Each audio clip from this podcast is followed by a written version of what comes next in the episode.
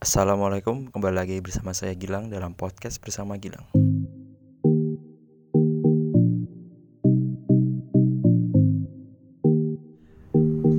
Halo teman-teman pendengar semuanya, gimana kabar kalian? Semoga baik-baik saja. Kali ini di podcast bersama Gilang episode kali ini saya bersama salah satu narasumber. Halo, gimana kabarnya Mas? Baik baik alhamdulillah. Assalamualaikum warahmatullahi wabarakatuh. Waalaikumsalam. Ini kayaknya eh, slow banget ya bisa punya waktu buat saya hari ini.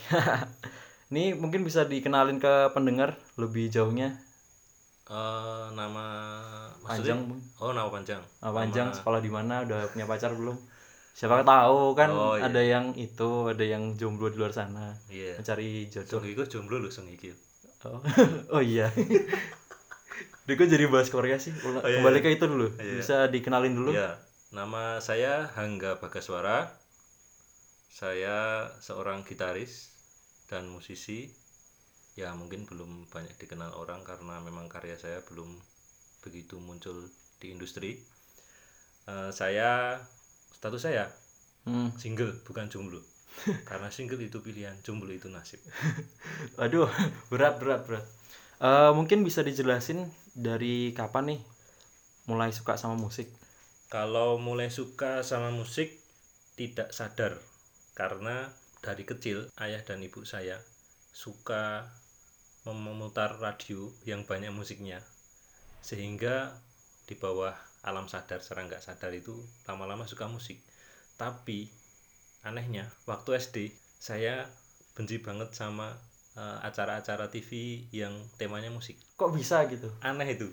Ini baru sadar saya baru eh, beberapa waktu yang waktu SD itu maksud beberapa, beberapa waktu yang lalu sering rebutan channel sama tante saya karena tante saya dulu pernah tinggal sama saya waktu kuliah di Jogja. Rebutan channel sama tante saya untuk milih antara kartun atau acara musik. Ternyata setelah saya simak atau saya pelajari lagi ternyata saya itu dari kecil sudah secara tidak sadar sudah punya keinginan atau kesukaan tentang musik-musik tertentu jadi ternyata saya sukanya musik-musik yang rock dan kebanyakan yang tante saya suka di acara TV musik itu rata-rata lagunya lagu-lagu pop yang sedih-sedih yang galau-galau Oh, yang melo-melo anak muda lah ya. anak muda gitu. tapi ayah saya itu ngasih influence yang lebih dalam lagi diputerin lah Led Zeppelin di Purple Eric Clapton Oh, malah makin gitu ya. Malmsteen makin nge-legend ya yang dicontohkannya ya. semakin dalam nah mulai dari situ terbangunlah kesukaan dengan musik Eh, sebelum masuk ke lebih jauh lagi nih, Hmm. mungkin saya, mungkin aku ada pertanyaan sih. Hmm. Kenapa milih rock? rock itu lebih ke beatnya saya saya suka dengan beat beat rock basicnya sih seperti itu cuma perkembangannya nanti ternyata ada satu titik di mana saya harus memilih jadi musisi. Itu akhirnya mau nggak mau dan harus saya itu harus belajar berbagai macam aliran musik yang lain. Mungkin awal mula kenapa jadi memilih jadi musisi saya itu teringat dengan perkataannya Cak Lontong. Buatlah keputusan sebelum kehidupan mengendalikan dirimu. Kalau nggak salah kalimatnya itu jadi dari quote-nya itu akhirnya terbangun dalam diri saya saya harus membuat pilihan saya mau jadi apa dalam kehidupan selanjutnya terutama usia-usia SMA kelas 2 kelas 3 itu mulai terbangun Masih ya, itu ya zaman krisisnya masa muda lah kayaknya. itu. Iya, jadi bingung kita itu mau apa. Tapi saya di usia itu tuh punya pemikiran masa sih kita hidup, lahir, sekolah, kuliah, lulus, kerja, berkeluarga, punya anak, mati. Masa kita hidup cuma kayak gitu? Cuman kayak apa ngikutin arus Iya, banget gitu ya. iya, ya sangat banget. Ah, benar-benar. Akhirnya terbentuklah pemikiran untuk milih jadi musisi itu karena yang di depan saya itu musik. Jadi saya ngeband, main musik, latihan, eh, bikin lagu, lalu nyoba-nyoba rekaman, bahkan sampai nyoba ke Jakarta. Waktu saya belajar gitar, main gitar di band-band itu, ada aja yang bilangin saya jelek, mainnya jelek, ada yang bilang ada yang bilang langsung ke saya itu waktu ngeband bilangnya kamu tuh gitaris apa enggak gitu bilangnya gitu Hmm. terus ada yang ngeband temennya bilang ke aku katanya yang paling jelek di band itu aku Hmm.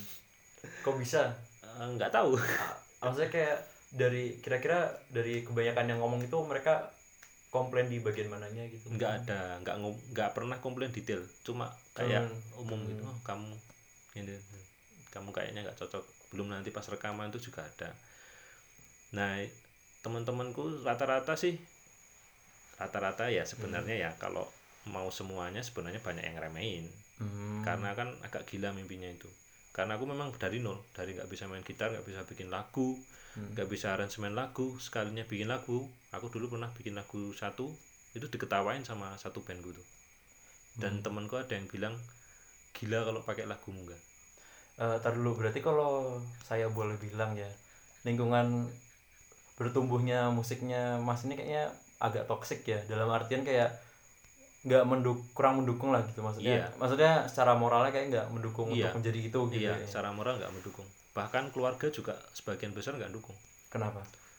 Ya karena pola pikirnya kan musisi mau jadi apa? Duitnya mau gimana? Oh, iya. maksudnya mungkin terlalu gambling lah ya terlalu iya terlalu jadi gambling. musisi. Jadi pengennya itu kayak yang lain kuliah lulus cari kerja atau jadi PNS atau jadi pegawai bank. Ya itu kan pilihan. Maksudnya saya gini saya nggak nyalahin jadi PNS atau jadi pegawai bank atau jadi karyawan itu jelek bukan itu masalahnya tapi masalahnya setiap orang itu punya pilihan dengan hidupnya itu loh. Hmm. itu titik pentingnya itu jadi mari kita hargai pilihan orang itu lagi pula orang yang memilih pilihan itu dia akan menghadapi sendiri semua tantangannya dan harus bertanggung jawab bertanggung juga jawab ya dengan, pilihannya, pilihannya itu. intinya kan itu Iya. jadi kenapa sekitar saya toksik seperti itu akhirnya ya saya cuek aja saya Hmm. maju terus lama-lama lama-lama yang remehin atau yang keluarga saya yang, yang kurang dukung itu lama-lama juga sadar akhirnya dukung Hmm. juga ibu saya itu dulu juga kurang begitu senang saya main musik Mhm. setelah saya latihan gitar latihan gitar latihan gitar dari SMP kelas 8 itu pas zaman saya kuliah ibu saya itu baru dukung saya oh lumayan lama ya itu Karena kuliah semester kuliah tengah-tengah lah. Semester oh tengah-tengah. berarti agak lama ya? Agak maksudnya ya lama lah. SMP kelas 8 bro. Ah, latihan gitar kuliah tengah-tengah ibu saya itu baru bilang baru main gitu. gitarmu bagus. Itu baru sekali bilang gitu. Seneng dong. Seneng dan agak Agak. tegang juga. tegang karena soalnya kan yang skill kan yang belajar aku. Ah, jadi aku tahu kemampuanku seberapa. Perasaan aku mainnya biasa aja. Tapi ibuku bilangnya main gitarmu bagus gitu Hah? ya udahlah ya akhirnya lama-lama keluarga juga dukung Hmm. karena lama karena apa meli- mungkin lihat perkembangan jadi Hmm. maksudnya maksudnya Saya- mungkin nggak kayak cuman ngomong doang lah maksudnya Iya, bener-bener ah. berusaha gitu benar berusaha saya akhirnya bisa rekaman bisa bikin lagu sendiri Hmm. di rumah tek-tek terus rekaman sendiri bikin aransemen bikin lagu latihan terus bikin video sendiri di Instagram di YouTube bikin video. Itu akhirnya mungkin orang tua wah ini udah udah serius, serius, ya maksudnya. serius. bukan Terus- kaleng-kaleng lah ya. Ah, terus manggung. Manggung itu orang tua pernah lihat bapak ayahku pernah lihat bapak pernah lihat ibu pernah lihat itu Hmm. mainnya bagus. Nah itu mulai terbangun lah. Mulai kepercayaannya mulai terbangun. Ya udahlah kalau memang pilihanmu itu dijalani aja. Terus yang soal ke Jakarta itu gimana prosesnya ke Jakarta itu ada mungkin sebelumnya ada acara apa kok bisa ke Jakarta Jakarta itu eh, karena kebutuhan jadi waktu ke Jakarta itu industrinya itu sudah mulai berubah industri tahun musik berapa itu 2010 sebel eh bentar, bentar. 2015 14 lah oh iya maksudnya kan emang zaman-zaman itu emang kayak industri indie udah mulai naik kan lah ya Iya. maksudnya nggak kayak tahun 2000-an awal yang Nah. bener-bener indie itu bener-bener apalah itu gitu. Betul betul. Jadi 2000 sekitar 2000 ya 2014 2015an lah. Itu mulai apa industrinya itu sudah mulai berubah. Tapi tetap nyoba ngirim demo ke Jakarta. Hmm. ya di Jakarta itu tujuannya ya cari produser cari Iya. mayor label.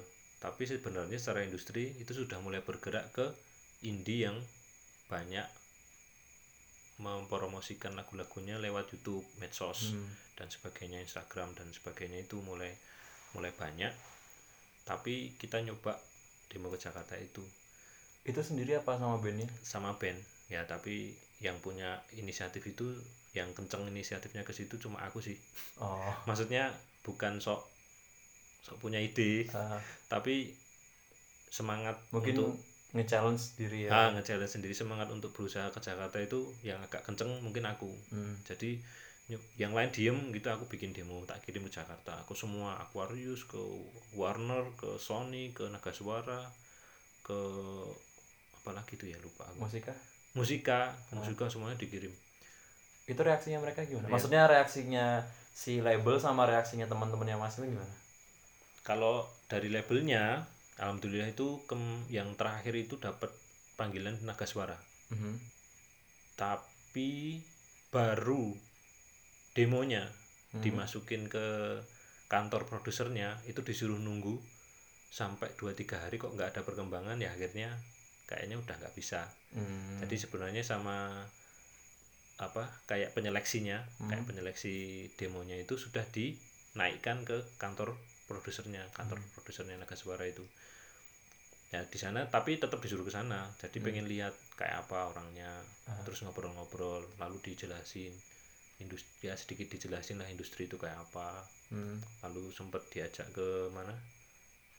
Setelah ngobrol-ngobrol itu jam 10 malam kalau nggak salah itu di daerah dulu itu daerah Johor Baru Menteng. Hmm. dekat Menteng itu langsung diminta gini Mas ada waktu nggak? Sama yang itu karyawannya Naga Suara kalau Masnya ada waktu ini mau ada ketemuan artis-artisnya Naga Suara Hah? nanti tak kasih free passnya nanti bisa masuk ke kafenya langsung ketemu sama artis Naga Suara bisa ngobrol-ngobrol lah setidaknya cari channel link Hmm. Itu dulu udah sama berarti udah sama satu itu apa cuma sama sendiri? sama band Sama band ya? sama band itu itu saya ke Jakarta sama vokalisnya sama vokalisnya cuma vokalisku waktu itu nggak berani Oh. soalnya udah malam Iya. dia mikirnya udah takut malam nah aku wah nggak apa-apa lah dicoba tapi akhirnya aku juga ngalah juga sih. Ya udah nggak usah. Wah nggak bisa mas gitu. Akhirnya nggak jadi. Ya. ya buat Tapi ada hikmahnya nggak sih iya ada ada hikmahnya sih buat pengalaman jadi tahu tapi yang paling penting itu sama karyawannya dijelasin industrinya kayak apa. Dan selain ketemu sama Naga Suara saya juga ketemu langsung sama band yang sudah dapat kontrak Naga Suara tapi bandnya nggak begitu populer. Itu memang nasibnya agak berat memang. Hmm. Berarti- tinggalnya di kontrakan Ah. nggak cuma sama satu band tapi sama dua band tinggalnya satu kontrakan Jadi mungkin ini bagi yang mungkin itu kali ya yang mau memulai karir musik kali ya. Jadi kayak dapat label itu tidak semudah terus Iya. maksudnya langsung kayak difasilitasi itu enggak ya berarti bener-bener jadi cuman dia menawangi untuk materi promosinya Iya. itu. Jadi kayak benernya strugglingnya si artisnya sendiri ya. strugglingnya itu dua kali jadi kita keterima di mayor itu belum di, belum ada jaminan pasti terkenal atau jadi. Hmm. secara musisi jadi gitu belum ada jaminan. Hmm. jadi si siapa mayor labelnya pun juga gambling sama kita intinya gitu. Hmm. kayak misalnya di Naga Suara itu dulu misalnya kalau inget ada nama bandnya Wali. Tahu Wali toh? Hmm. band Wali itu. Bandnya ternyata Naga Suara itu ngontraknya nggak cuma Wali cuma yang terkenal Wali. Akhirnya Wali yang di Up. up terus. Yang lain tuh cuma dikasih uh, uang hidup sama uang apa biaya makan gitu. Oh gitu. selama mereka terus dikasih jatah waktu berapa tahun kayaknya. Mungkin setahun atau bulan. Kalau nggak bisa bikin lagu bagus ya Drop out gitu. drop oh, kok keluar nggak bisa. Berarti eh, mungkin bagi yang nggak tahu juga ya mungkin gini ya. Berarti kalau eh, kontrak itu kan saya ada kan kontrak yang misalnya oh di kontrak berapa album? Oh di- ada Ah. itu berarti beda-beda juga ya kontraknya iya beda-beda kontraknya kalau produsernya yakin kayak Ceylon Seven tuh di Sony langsung dikontrak 5 album. Hmm. dia yakin dengan materinya.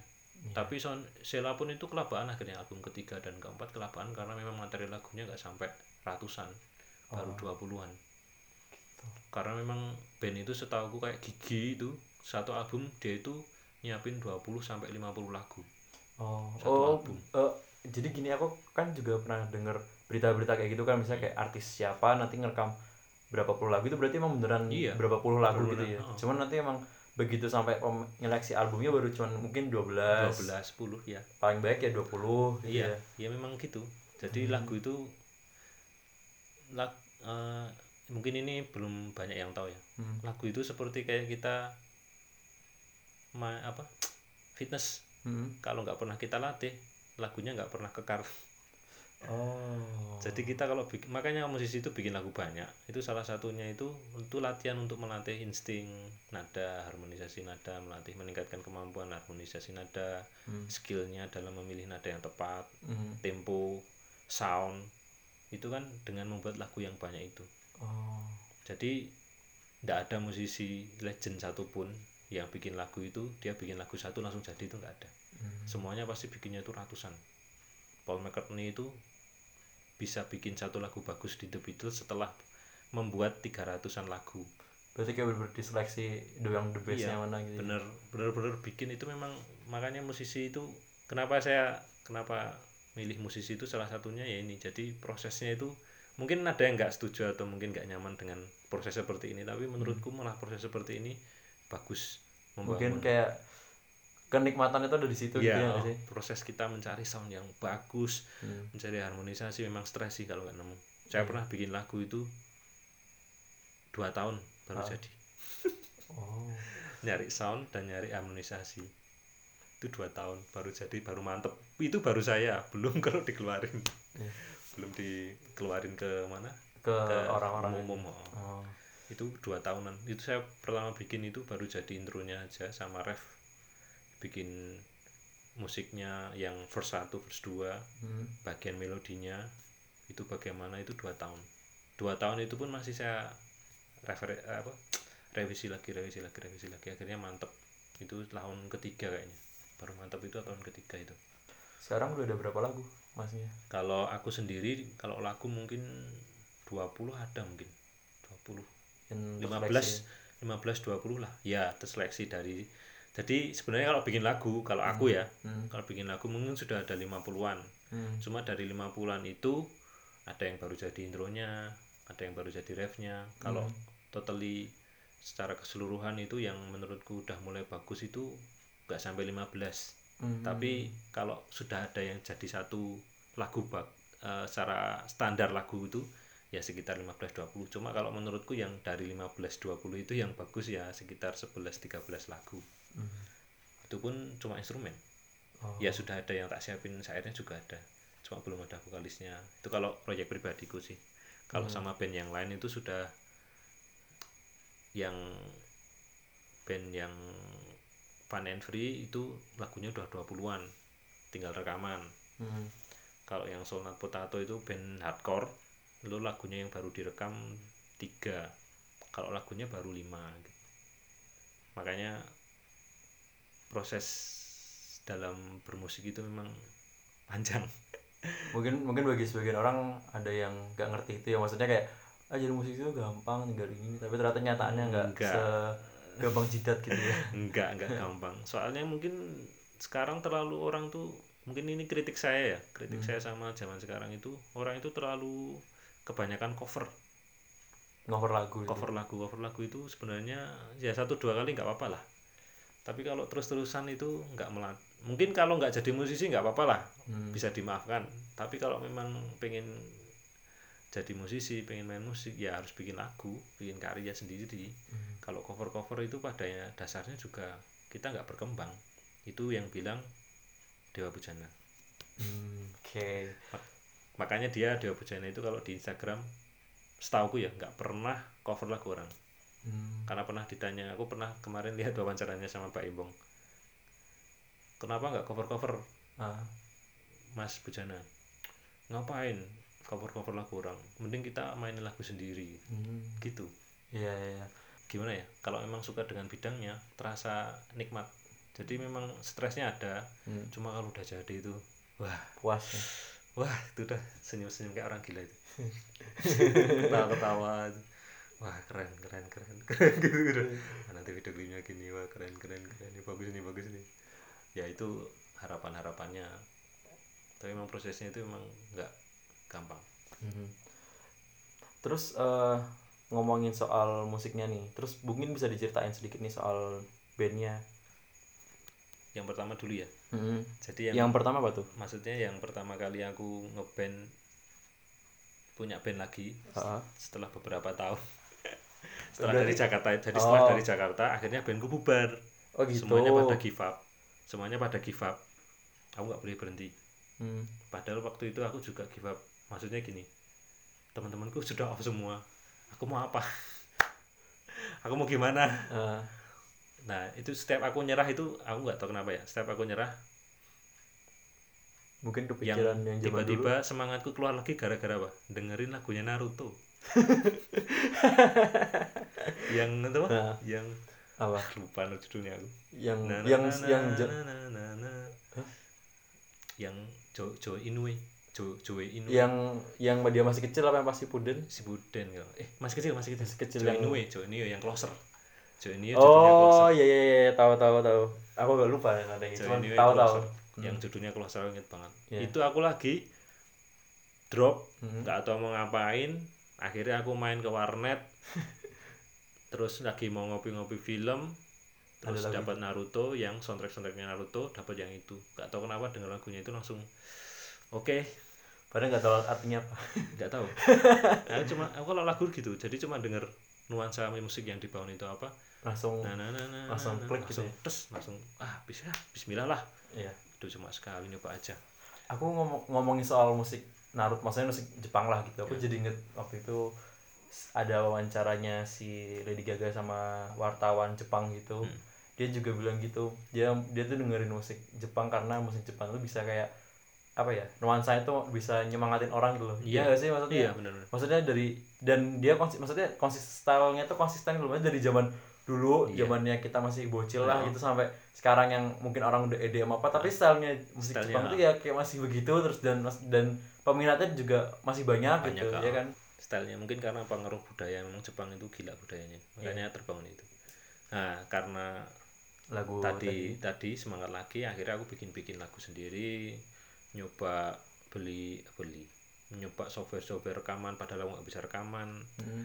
coba nyoba belajar itu akhirnya aku bisa bikin aransemen sendiri lagu sendiri latihan sendiri bikin video-video sendiri.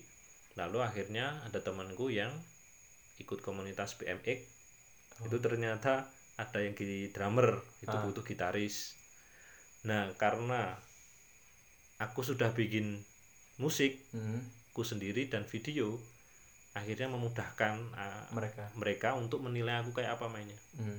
oke Nah akhirnya diundang, akhirnya main dengan Sonal Potato itu akhirnya bikin rekaman, bikin lagu dan memang Sonal Potato itu karena komunitas ya, hardcore itu kan komunitas jadi sering manggung di Bose, di kafe-kafe di Jogja itu kebanyakan udah main, terutama di Godwin di Sturan itu daerah Sturan itu sering main di situ komunitas-komunitas itu. Hmm. oh berarti yang diorganisir sama komunitas oh gitu ya? komunitas itu. Hmm. sama hardcore kayak yang Sonal Potato itu memang hardcore komunitasnya kuat. Jadi ya tapi genrenya hardcore Iya. tapi hardcore-nya nggak terlalu hardcore jadi kalau Sonal Potato itu masih ada unsur rocknya mungkin Iya. karena aku rock itu jadinya nggak begitu hardcore. Oh. Kalau yang Fun and Free Hmm. itu lebih pop rock itu setelah Sonal Potato setahun dua tahun pak ya? Mungkin setahun. Aku Hmm. itu tahun berapa ya Sonal Potato itu 2017 kalau nggak salah aku. Oh oh lum- ya lumayan baru lah ya. Iya 2007 eh 2017 akhir. Iya. 2017 akhir menjelang 2018 itu sering manggung-manggung. Nah terus bikin lagu Hmm. bikin rekaman tiga lagu itu dan itu memang indie hardcore yang niatnya bahasa Jawa. Jadi memang nuansa komedinya agak terasa. Itu eh, udah ngeluarin album mungkin apa? Mau ngeluarin mini album tapi tahun 2019 akhir pak ya. 2019 akhir itu agak stuck karena eh, pada sibuk. Jadi vokalisnya itu nyambi jadi MC juga. Aha. Dan jadi apa kayak manajer tour tour manager itu loh, tour manager band aku lupa nama bandnya band dangdut itu. Oh oh dia apa? Manajer eh, manajernya gitu touring, berarti touring yang tour yang waktu tour dia yang manajer di lapangannya. Ya oke. Ya jadi dia sibuk ke situ dan sibuk sama bisnis clothingnya. Hmm. drummernya juga sibuk dengan kegiatan kuliahnya mau selesaiin. Hmm. lalu basisnya itu ikut festival-festival skateboard sampai ke Oh. Jakarta. Emang dia udah juara di Jakarta udah dapet juara. Berarti mungkin startnya lebih ke ada urusan yang harus diselesai- diselesaikan ya, dulu kali ya? oh, rencananya itu. Tapi nggak tahu ini mau kumpul lagi apa nggak tahu belum ada kabar. Hmm. cuma ya startnya karena itu karena berhenti di situ. Kalau yang fun and free itu setelah aku Sonar Potato off sebulanan gitu 2000 sekarang 2000 berapa? 20 ya? 2020 awal mulai 2020 awal itu kan off Sonar Potato udah mulai agak off. Tapi udah tapi manggung sekali itu di Goodwin manggung sekali. Mm-mm. akhirnya aku dapat ajakan karena aku pakai aplikasi di internet ya aplikasi tentang musisi gitu. Kayak Facebook tapi isinya musisi semua. Apa namanya? Namanya Soundfriend. Oh. Aplikasi Soundfriend itu nah itu musisi dari yang masih amatir Mm. sama yang profesional itu biasanya ada di situ tapi kalau yang mungkin yang udah kelas A mungkin gak ikut kayaknya. Udah ada itunya udah ada audiensnya yang ya udah ada audiensnya kan. Mungkin musisi-musisi yang apa ya udah terkenal tapi mungkin belum A kelasnya. Mm. atau sama yang masih mulai amatir-amatir itu ya kan aku masih termasuk yang masih amatir lah. Terus ketemu di apa lihat di aplikasi itu ada yang butuh gitaris. Mhm. alirannya pop rock. Mm. fun and free itu oh bandnya fun and free itu mereka vokalis sama gitaris. Mm. orang Batang. Dari Iya. Batang itu bukan dari Jogja. Ternyata dia tinggal di sini. Oh Nah. itu eh, mereka kuliah kerja? Eh, ada yang kuliah ada yang udah nggak kuliah. Oh itu ini agak gila bandnya ini. Bener-bener gila. Ibaratnya udah wah nating tulus. Iya bukan nating tulus sih. Bener-bener eh, ngeband itu bener-bener serius dengan Hmm. keterbatasan mereka ada yang nggak kuliah ada yang kuliah ada yang kuliah tapi kayaknya udah mau DO Kalau di Jogja sendiri itu kayak gimana sih industri musiknya? Maksudnya kayak mungkin bagi yang mau mulai gitu mungkin ya gampang-gampang aja atau mungkin susah apa mungkin audiensnya yang susah apa kayak gimana mungkin bisa diceritain yang Mas kan udah berpengalaman nih kalau kan belum nih. mungkin yang dengerin juga pengen tahu gitu.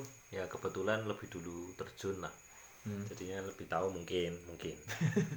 Tapi ini mungkin nggak bisa dijadikan di digeneralisasi ya. Jadi nggak bisa di Patokin lah ya. cuma memang ada beberapa pengalaman buruk di industri Jogja ini. Ya walaupun maksudnya gini industri itu kan lingkupnya tidak hanya cuma yang profesional. Hmm. sebenarnya industri itu lingkupnya juga yang belum profesional Semua lah ya gitu. semuanya. Jadi industri itu mencakup semuanya. Nah biasanya di Jogja itu kalau kita belum punya nama itu sama studio rekam bukan studio rekaman sama beberapa operator. Nggak semua ya nggak semua ya.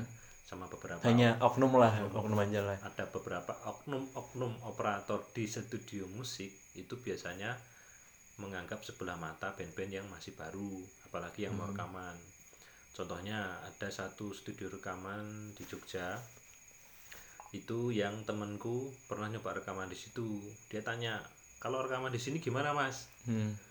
dia malah ditanya balik lah masnya sudah punya album belum belum kalau ntar dulu. Maaf nih.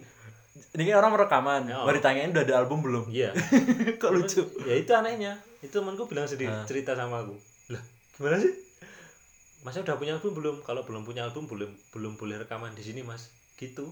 Oh. ada yang kayak gitu. Ada, tapi nggak Ada, semua lah ya. semua semua. Masih ada lah yang itu tan menurutku tantangan lah namanya. Kita bermusik itu pasti ada tantangannya ya, mungkin. bukan gak di musik aja kali semua mesti ada ada tantangannya lah ya. ada mas. Maksudnya adalah oknum-oknum yang iya Heeh. mungkin berpikir pengennya dia udah baik lah jadi kayak buat yang noob-noob tuh kayak ah siapa lo lah Ah, gitu. betul betul betul Hmm. jadi dianggap kayak gitu intinya itu tuh dianggap sebelah mata Iya. Terus aku rekaman juga itu pernah rekaman di studio itu juga lagi rekaman ini lagi Mm-hmm. rekaman selesai itu jadi operator utamanya jadi operatornya ada dua asisten sama yang utama Mhm. yang utama itu nggak pernah datang Oke. yang datang itu cuma asistennya terus Mhm. sekali dia datang dia cuma ngomong "Pak, aku habis take rekaman lihat tampangku doang lihat tampangku doang terus dia eh, operator utamanya itu cuma lihat dari pintu mas terus dia bilang gini sama aku di depan operat asistennya itu di depan teman-temanku. Yang lagi rekaman. Operatornya bilang gini mas kamu itu nggak cocok jadi gitaris mending kamu itu kuliah aja gitu. bilangnya gitu. Tapi karena aku memang dasarnya sudah Udah kebal kali ya. sajar aja aku apa peduli aku kalau digituin malah semakin semangat. Hmm. aku makin belajar. Aku dikatain Bagusnya di situlah ya. oh kamu jelek oh oke aku tak belajar lagi. Sampai aku bagus. Nggak tahu bagusnya seberapa. Ya tapi aku tak hajar aja. Iya. Bodo amat lah ya. Udah amat toh cuek aja yang main aku. Iya. Lagian di industri itu sebenarnya nggak ada patokan patokan keren itu apa itu di industri musik ya. Di industri musik itu patokan keren nggak ada. Kayaknya kalau yang aku tahu nih ya ini ke apa eh, kesok tawanan apa aja ya. Mungkin kalau misalnya di industri musik tuh lebih kayak kalau situ unik dan situ punya audiens maksudnya orang lain suka kayaknya ya iya ya silahkan silahkan maksudnya ya jalan-jalan aja kan gitu maksudnya nggak Iya. yang keren tuh harus yang ini keren harus yang itu gitu kan kayak nggak ada ya. main gitar kan nggak nggak keren nggak mesti gitu Iya, Keren maksudnya maksudmu ya sekalipun itu opa-opa kan tetap misalnya dia mungkin unik dan masyarakat menerima Ah, kan it's okay, it's okay iya. aja kan maksudnya gitu. Nah dia pakai standar keren yang masih nah, men- nah, men- kalau menurutku dia masih pakai standar yang level 1 lah. Jadi melihat keren itu masih harus yang ganteng, kelihatan keren. Kalau kita harus itu harus tatoan, pakai tindik, dipersing atau mungkin apa namanya dipang, nggak pakai kacamata karena pakai kacamata. Pakai kacamata terus badannya keker. Itu terus kalau perempuan dada. gimana ya? Enggak tar dulu. Itu kalau terus kalau perempuan apa gimana gitu masa masa digeneralisasikan kayak gitu juga kan? Iya. Harusnya kan enggak kan? enggak itu cuma memang orangnya gitu dan memang ya gitulah orangnya akhirnya ya jatuh juga dia karena memang kayak gitu nggak jadi apa-apa nah setahu ya setahu dia akhirnya nggak jadi apa-apa ya cuma gitu aja akhirnya studionya juga nggak berkembang itu Iya. nah memang tantangannya kayak gitu ada Hmm. jadi operator-operator itu ada yang memang nggak semua loh ini nggak Iya. semua aku Hanya masih- oknum. oknum. aku di satu sisi aku juga menemukan operator di Jogja ini yang bagus Hmm. dia itu jadi Bener-bener concern lah ya sama Oh, jadi studio rekaman jadi kualitas industri di Jogja ini memang secara umum ya itu memang kurang berkembang. Kalau dibilang jelek enggak. Dibilang bagus banget kayak di Jakarta ya belum. Cuma kurang berkembang karena metode industri dalam rekaman di Jogja itu masih itu sebelah mata. Oh, masih pandang bulu lah ya. pandang bulu siapa kamu? Udah terkenal udah punya manggung di sana sini atau minimal kenal. Jadi kalau di studio rekaman itu kalau kita sudah berteman dengan operatornya itu kemungkinan baru dapat pelayanan yang full. Oh. full service lah. Kalau ya intinya masih apa budaya orang dalam kayaknya masih subur ya kayaknya. Nah, budaya orang dalam masih subur. Cuma enggak semua. Hmm. masih ada. Contohnya aku juga pernah nemu ada operator dia bukan studio dia home studio. Mhm. dia bikin di Jogja dan orangnya sangat enak dan dia menerapkan industri pola pola pola rekaman yang seperti di industri pada umumnya Hmm. jadi industri studio rekaman itu saat sebuah band datang Hmm. harusnya operatornya atau studio rekaman itu membicarakan kita mau bikin musik kayak apa itu Hmm. dibicarakan solusi-solusinya bagaimana Hmm. teknisnya bagaimana Iya. pas rekamannya bagaimana nggak langsung datang ngasih rekaman. Oh. lalu setelah selesai rekaman nanti mau kayak apa mixingnya kayak apa itu dibicarakan masteringnya kayak apa. Nah itu aku baru nemu satu kayak gitu. Ya walaupun mungkin nggak 100% ya mungkin ya 90% lah. Tapi dia memang misalnya ya, udah selesai rekaman nih kita udah selesai tik. Dia akan tanya kamu pengen ini rekamannya kayak band siapa? Oh, eh, referensinya kayak Referensinya siapa kayak gitu siapa? ya. misalnya aku bikin lagu coba mas dibikin kayak Red Hot Chili Pepper yang judul lagunya apa Hmm. Berarti Bisa- udah kayak udah master lah. Maksudnya udah tahu banyak lah Iya. ya nih. misalnya kayak Red Hot Chili Pepper yang Californication misalnya Mm. gitu atau yang kayak Scar Tissue Hmm. nah itu dia udah oh ya nanti dicari kalau dia nggak tahu dia cari Hmm. oh nanti kayak gini proses rekamannya itu kayak gini temanku ada yang bikin Hmm. soalnya aku tahu operatornya itu namanya Mas Tanto tak bilangin aja Oke. nggak tahu sekarang ke mana aku wah pengen ketar terus itu aku dapat dari apa, Mas Tanto itu dari temanku temanku masih tahu hasil rekamannya di rumahnya Hah? lagunya mirip siapa Siapa? kayak Creed 100% kayak Creed sumpah kayak Mirip. plek Maaf nih, berarti bisa dibilang nih orang menurutku ya, berarti emang cerdas dalam bermusik dalam artian dia bisa paham gitu loh. iya Iya nggak sih? paham Saya bener-bener paham nih lagu strukturnya kayak apa gitu ya. sih? bener-bener kayak Creed. Creed, Mirip. band, band Creed itu kalian dengerin. Hah? dengerin Creed lah. Musiknya kayak apa albumnya. Satu lagu aja Creed. Iya. kayak gitu hasilnya. Wow. itu Keren temanku temanku ngasih tahu aku nih lagunya siapa nih? Diputer sama di, di MP3 tas kasih sambungin ke sound. Wah ini kerja lagu baru nih. Jadi ketawa-ketawa gitu. Bukan bukan grid ini siapa ini bandku. Ah bohong kamu. Serius ini bandku. Coba dengerin. Memang saat didengerin itu vokalnya memang temanku. Oh. Wih, kamu bisa rekaman kayak gimana? Nah, tak, tak kasih tahu. Nah, akhirnya dikasih tahu. Akhirnya rekaman di situ aku. Itu aku baru nemu satu kayak gitu. Maksudnya seperti pertanyaan awal awalmu tadi lang. Jadi Hmm. kelemahan industri di, di Jogja itu itu masih belum bisa memfasilitasi band-band yang masih baru. Hmm. maksudnya gini band-band baru itu kan kita nggak tahu potensinya sejauh mana. Ya, mungkin kayak belum bisa mengarahkan lah nih oh Iya. kamu style kayak gini mending kamu kayak Ah, gini itu nah. mungkin belum bisa begitu iya ya belum bisa begitu. Harusnya seperti itu. Harusnya. Harusnya seperti itu. Cuma mungkin karena masih budaya orang dalam dan masih pandang sebelah mata itu masih ada sehingga yang muncul itu apa? Nah, ka- nah aku lihat kasihan band-band baru itu kadang dapat hasil rekamannya nggak maksimal. Oh. Karena nggak ada diskusi iya memang butuh waktu sih jadi mungkin perhitungannya studio rekaman atau operator-operator yang tadi itu mungkin dia nggak mau kehilangan banyak waktu iya mungkin yang ya mungkin masih mengutamakan uang kali ya Iya, makanya jadi kayak gitu. Cuma ya nggak tahu sih dia basicnya uang atau waktu atau yang lain kita nggak tahu. Cuma kalau seperti itu masih dibudayakan, nanti yang pertama industri musik di Jogja ya akan gitu-gitu aja. Akhirnya yang yang keluar cuma siapa? Cuma Ceylon Seven. Iya Padahal yang nasional yang hebat cuma Seven. Padahal kalau aku lihat ya band-band di Jogja itu yang bagus banyak sebenarnya. iya sih Yang punya kualitas bikin lagu bagus juga sebenarnya banyak. kadang-kadang gini sih mas jadi kayak ya nggak usah ngomongin musik deh apa aja deh kadang-kadang tuh banyak yang bagus banyak yang punya potensi tapi kayak mereka tuh nggak ngerti harus gimana dan Nah. nggak ada yang ngasih tahu oh kamu harus gini gitu loh Nah. jadi kayak mungkin itu kelemahannya sih Nah, ya nggak cuma di musik sih di beberapa semuanya. hal kayak gitu jadi kayak eh, si orangnya ini tuh kayak nggak menemukan orang yang tepat lah untuk itu. Iya itu. Ke- untuk nemuin plotnya itu. kekurangannya di dalam industri musik Jogja yaitu orang-orangnya mungkin masih nggak semua sih cuma nah tak lihat juga susah juga itu kasihan yang band-band baru. Kayak bandku yang Fun and Free ini kemarin Hmm.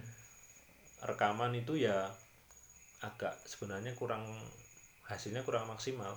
Hmm. ya tapi sudah oke lah ada beberapa hal teknis dasar yang salah sebenarnya tapi karena kita siapa kita kan? Iya.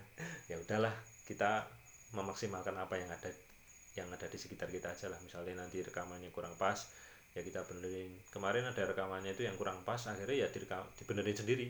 Hmm. maksudnya nggak parah sih cuma ada beberapa sound yang kurang keluar dikit Hmm. lalu akhirnya ya dikat-kat dipasin. Iya.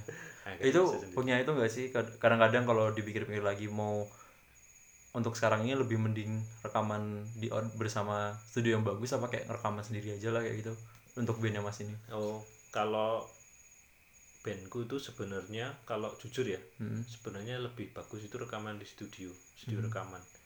Karena Hmm. Secara kualitas lah secara ya. kualitas memang standarnya udah punya lah. Iya. Standar udah punya cuma memang kalau memang mau rekaman sendiri pertama budgetnya itu memang banyak, tidak tidak murah. Tidak murah. Sekalipun ada ya sebenarnya tempat jadi komputer rekamanku itu akhirnya pindah ke semacam kantor lah. Jadi Van and Free itu punya rumah. Rumah khusus rumah khusus lah. Rumah khusus itu buat bikin lagu aransemen Hmm. eh, rekaman semuanya lah di situ tapi rekamannya itu masih minimalis banget Iya. jadi hasilnya itu mungkin masih nggak tahu nih apakah layak apa enggak mungkin kalau kata orang masih kualitas garasi ya kualitas itu garasi film lah. garasi itu ya bisa aja kayak gue kualitas garasi ya bisa aja cuma Hmm. enggak kalau dilihat secara menyeluruh ya kalau didengerin sih masih oke cuma Hmm. nggak tahu kalau misalnya nanti Dibawa keluar industri dibawa apa. keluar nanti perbandingannya seperti apa kita nggak tahu kalau studio rekaman itu kan memang alatnya sudah oke standarnya dia sudah oke. Nah eh, tantangannya ya di situ komunikasi dengan studio rekamannya kadang nggak berjalan dengan baik. Jadi hasilnya nggak maksimal. Kalau mixing aja kema- apa mixing itu pun harusnya musisinya ikut. Iya. Waktu mixing itu harusnya ikut. Jadi dia ngatur. Kayak memang sih kalau di kita kalau sudah punya nama baru bisa kayak gitu. Kayak siapa? Misalnya Stephen Santoso itu. Eh, operator sama mixing masteringnya albumnya Ceylon Seven Hmm. itu karena sudah punya nama di Jakarta dan memang di Jakarta industrinya sudah mulai bag- sudah bagus yang datang pun juga memang sudah punya nama Iya. mixing ditemenin yang pengen rekaman itu datang nemenin Stephen Santosa itu misalnya Hmm. Ed Sahrani mau gitarisnya Edani itu mau mixing ya dia duduk sebelahan Iya. atau si siapa namanya Gugun Gugun Oh. and the Blue Shelter itu Iya. Gugun itu gitarisnya mau ngeluarin single album itu ya duduk di sebelahnya Stephen Santosa Hmm. dengerin Biar bener-bener antara apa yang direncanain di awal sampai yang keluarnya Ya. nanti bener-bener sama Mem- gitu ya. memang standarnya seperti itu cuma Harusnya.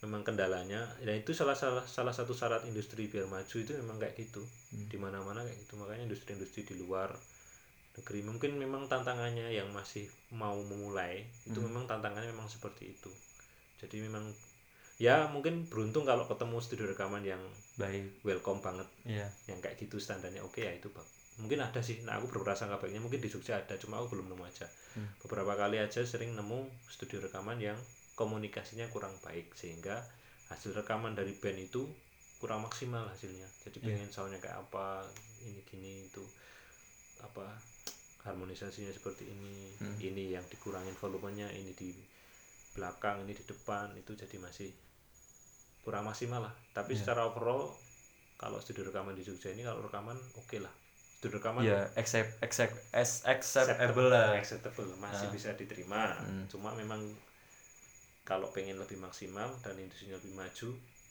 itu memang harusnya dikomunikasikan karena yaitu band-band di Jogja itu yang baru-baru itu banyak Hmm. kayak yang Fun and Free ini Hmm. itu pencipta lagunya vokalisnya Arul namanya Arul Hmm. pencipta lagu rata-rata itu vokalisnya dia bikin lagu dari SMP dia udah bikin 20-an lagu Aha. dan menurutku itu ini menurutku ya setelah Iya. aku denger memang hooknya dapet Hmm. tapi memang nuansanya kayak band-band 2000-an nuansanya Oh, itu kayak uh, old school mungkin ya. iya 2000-an kayak Peter Pan Hmm, ya ya ya ngerti ngerti. nah tantangannya waktu pertama didengerin ke aku setelah Fun and Free ini tuh kan tadi Mhm. Sonal Potato selesai setelah sama Fun and Free tantangannya itu gimana caranya biar nggak terlalu old school biar nggak terlalu Hmm. Biar bisa gimana ya? Biar bisa diterima untuk masyarakat, sekarang, lah ya gitu. sound soundnya aransemennya beat beatnya itu memang kebetulan kan aku ikut ngurusin aransemennya Mhm. jadi kayak nikmati hari itu aku ikut jadi aku diserahin ngurusin aransemen Aha. jadi lagunya dari Arul terus coba ini di aransemen akhirnya aku aransemen pakai beat beat yang agak Foo Fighters lah sebenarnya agak Foo Fighters beat drumnya itu agak Foo Fighters Ah, sound gitarnya agak Foo Fighters Hmm. cuma musiknya pop ya Oh, vokalnya pop Hmm. cuma soundnya aku kemas agak Foo Fighters sedikit ya. Biar mungkin ada bedanya lah ya. nah oh. Tapi memang ada yang aku nggak bisa ngapa-ngapain lagi memang nadanya udah gitu Oh. memang ada lagu itu memang wah ini udah mentok ini mau di aransemen jadinya ya kayak Peter Pan gitu Eh, kalau boleh tahu nih, sebenarnya di kalau buat musik nih, itu yang penting apa sih? musik Hmm. Maksudnya kayak istilah kayak dasarannya apalah? dasar dasarnya kalau bikin musik itu tiga Hmm. yang pertama itu tempo Tempo. kita harus menentukan tempo yang tepat untuk musik yang kita buat. Hmm. jadi nggak boleh salah nggak boleh kelebihan nggak boleh kekurangan Hmm. nanti nuansanya nggak dapet. Nah tempo ini didapat dari pertama kali kita bikin lagu. Pertama. Kedua bisa aja setelah lagunya selesai. Baru Nanti dapet bisa temponya dapet gitu ya. temponya. Yang pas berapa. Hmm. terus yang kedua tempo kalau sudah. Yang ke- kedua itu masalah sound Sound apa nih? sound apa pun di musik itu jadi kita kalau misalnya mau gitar gitarnya mau pakai sound kayak apa Hmm. mau akustik mau pakai kara- karakternya yang apa ngebas gitar ngebas kayak Gibson kayak Epiphone Ah. atau mau kayak yang crunchy kayak Fender Strato Tele Hmm. atau kayak Bag- bagus itu yang baru bagus apa bagus bacanya aku lupa itu baru dari Jepang karakternya kayak Fender mau yang crunchy apa mau yang ngebas itu kayak blues blues gitu. Hmm. atau mau yang flat gitar akustik atau mau pakai nilon. Iya. bassnya kayak apa mau yang kayak Green Day kayak gitulah. Maksudnya sound itu ini tuh keluarnya mau kayak apa? Oh. bassnya drumnya gitarnya vokalnya. Hmm. vokalnya itu mau keluar kayak apa itu dipilih. Harus pas. Temponya oke. Soundnya nggak oke. Oh. Maksudnya gini bikin lagu kayak Peter Pan. Mm. kasih sound kayak Green Day iya, iya. paham paham berarti tempo terus mungkin keluarannya mau kayak gimana Sound. terus yang ketiga yang ketiga memilih harmonisasi yang tepat Mm. sound tempo udah oke sound udah oke harmonisasi harmonisasi itu beat beat siapa yang masuk duluan oh siapa yang keluar duluan Ya. intronya gimana nanti pas nyanyi yang keluar siapa aja vokalnya habis itu yang di belakang vokal siapa bassnya kayak contohnya lagunya oke One Ok Rock ya. Yang slow itu aku lupa judulnya Eh, apa? Nah gitu. Apa sih judulnya? Itu. Aku lupa. Itu kan pertama kencang bu Mm-mm. pas vokalnya masuk slow. vokal sama bass gitarnya tipis juga.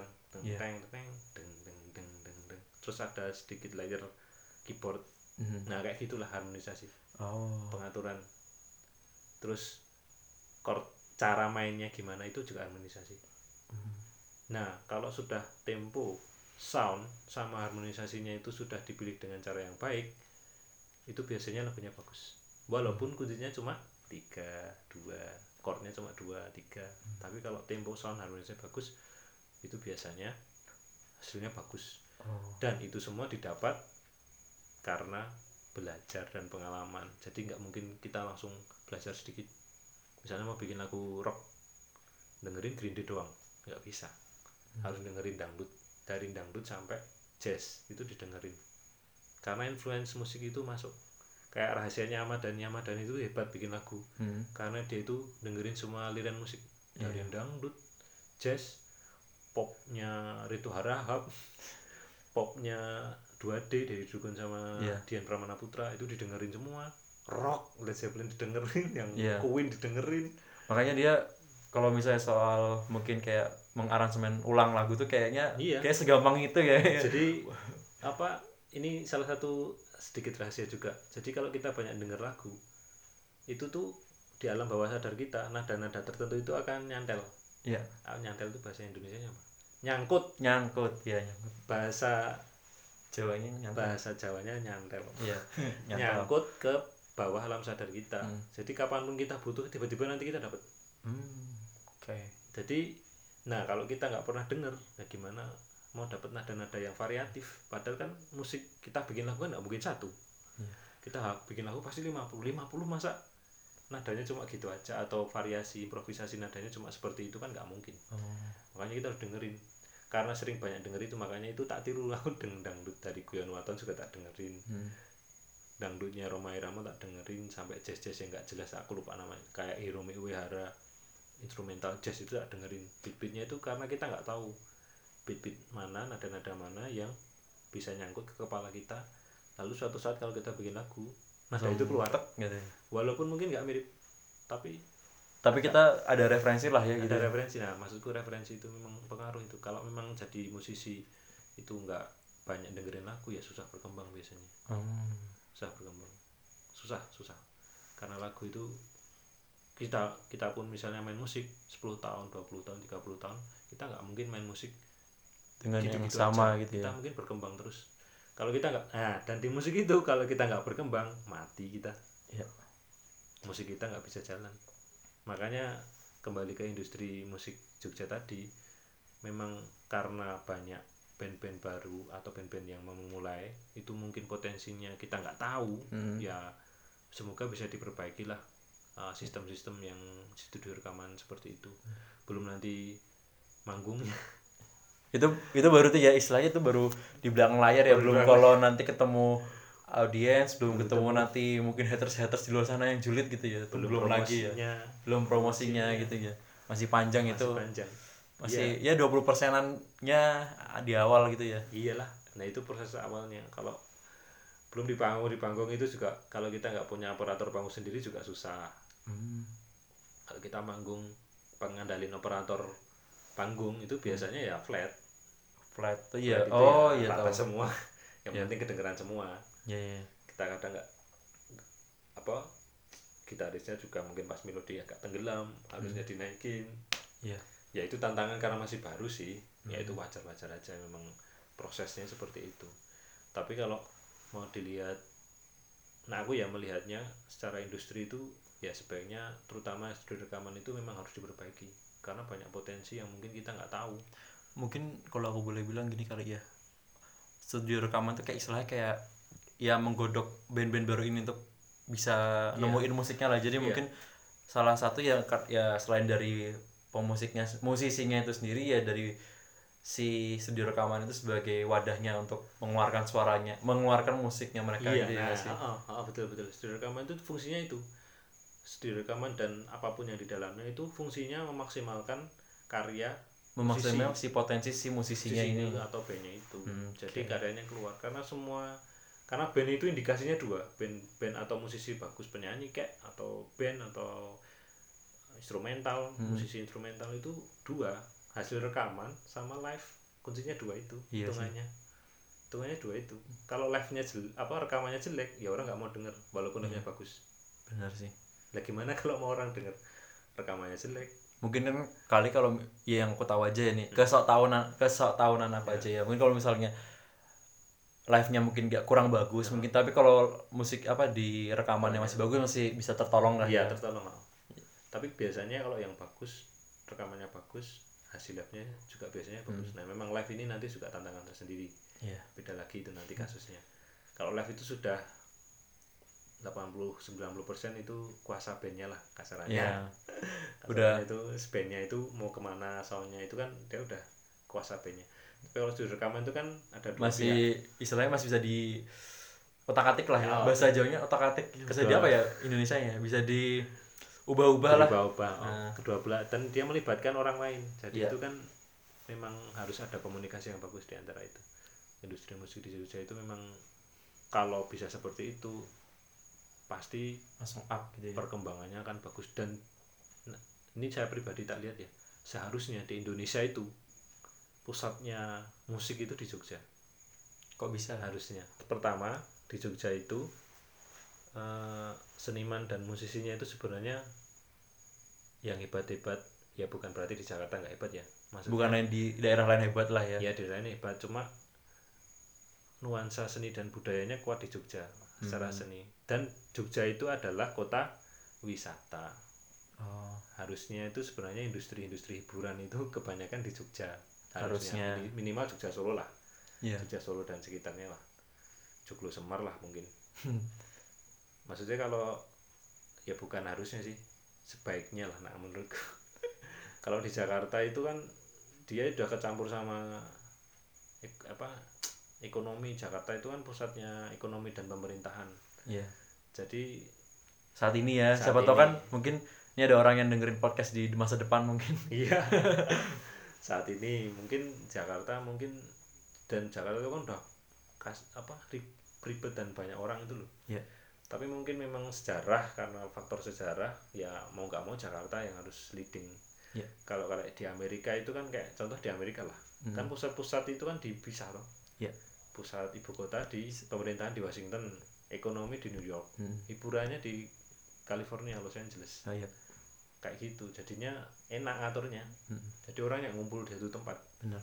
Nggak riwah lah ya. Nah, eh, akhirnya akhirnya kan Jakarta oke lah. Misalnya ya Jakarta ekonomi aja lah. Surabaya ekonomi mungkin pusat hiburannya di Jogja. Hmm. Joglo Semar. Joglo Semar lah gitu. Jogja Solo Semarang lah dari tengah gitu kan enak kesebar.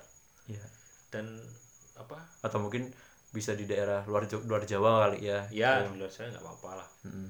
tapi kalau memang mau bagus ya enaknya di luar Jawa. Cuma ya itu kalau lihat potensi tempat pertama tem- kota wisata jadi wisatawan yang itu kan yang udah mungkin yang udah lama orang tahunya itu mungkin Oh, oh. sama Bali kali ya. jadi ah wisata itu kan jadi dia nggak cuma datang ke tempat wisata ada hiburannya juga Iya. ya mungkin itu PR sih buat Hmm. apa Jogja sih dan dan mungkin kalau menurutku sudah mulai sudah mulai lah ya Iya, sudah Mung- mulai. akhir-akhir ini udah mulai lah ya udah mulai udah mulai per 2000 ya 2014 15 kali ya Oh. 2003 2012an sih kayaknya Ya, kalau 2012 menurutku sih mulai. udah Cuma mulai lah memang kayaknya secara pribadi cita-cita pribadiku sendiri tuh Hmm. pengennya itu suatu saat aku pengen bisa bangun kayak center musik center di Jogja gitu amin soalnya udah Ini kan belum puasa nih. Iya. Amin. Siapa tahu ada malaikat lewat. jadi apa kayak musik center jadi buat yang mau ngeband yang baru-baru musisi-musisi baru itu bisa belajar di situ bisa manggung di situ bisa sharing di situ ketemu sama yang master-master Hmm. aku juga udah ini nggak tahu nih moga-moga jadi aku udah ngobrol sama dia sebenarnya gitaris tapi nggak profesi sih cuma kayak Hobi. hobi. Hmm. dia itu juga pengen punya cita- cita-cita seperti itu. Jadi pengen bangun kayak Punya wadah lah ya untuk gitar center. Ya. gitar center di Jogja. Jadi orang yang masih baru tengah-tengah atau udah pro itu bisa sharing di situ bisa berbagi pengalaman di situ. Dan memang biasanya kalau yang sudah pro itu memang orangnya humble. Humble pol. Enggak yang maksudnya adalah yang ngomongnya pro cuman ya Biasa. meninggi gitu kan ada gitu. biasanya ya, penyakitnya di Jogja itu juga itu kenapa bikin kualitas industri di Jogja itu kurang bagus kadang juga ada yang sok artis gitu Hmm. kadang baru manggung sama Niji atau manggung sama siapa ya band-band terkenal lah ya Hmm. dulu sekarang band-band sekarang udah jarang ya misalnya kayak dulu misalnya kayak Niji itu udah mulai Hmm. dia udah merasa dirinya artis gitu ada kayak bukan mungkin ya maaf ini bukan di Jogja aja kayak mesti di semua tempat tuh ada lah yang Iya, kayak ada gitu, nah itu mungkin ya nggak baik lah Mm-mm. buat apa namanya dia kan juga sebenarnya malah menghancurkan diri sendiri Iya. karena dia sudah merasa sudah sudah oke mungkin merasa oke jadi kayak untuk berkembang tuh jadi kayak Oh, oh. sudah merasa Mengurang lah, Oh, berkurang lah. jadi nggak bisa berkembang pas Iya. dia stuck akhirnya dia berhenti Hmm. rata-rata aku punya beberapa teman band yang memang modelnya kayak gitu baru manggung sama band-band terkenal dari Jakarta itu udah wah iya Udah. kayaknya so artis itu kayaknya wah iya. Iya. dulu ketemu biasanya ketawa-ketawa sekarang ketemu cuma senyum biasa. Wih aduh aduh aduh. Mungkin kalau aku boleh nyontohin kayak Bandung kali ya saya kan oh iya. saya kan yang aku tahu nih yang aku tahu aja nih kan mesti kalau artis gede nih kalau nggak dari Jakarta Bandung. Kebanyakan itu. Iya kalau kayak Jogja tuh ya aku denger paling baru Sela ya kayak iya sih lah. Yang Ya, paling terdengar lah yang Iya. paling terdengar lah ya. Sebenarnya banyak sih cuma ya itulah. Iya. kalau Sela itu memang dia juga faktor memang lagunya memang bagus.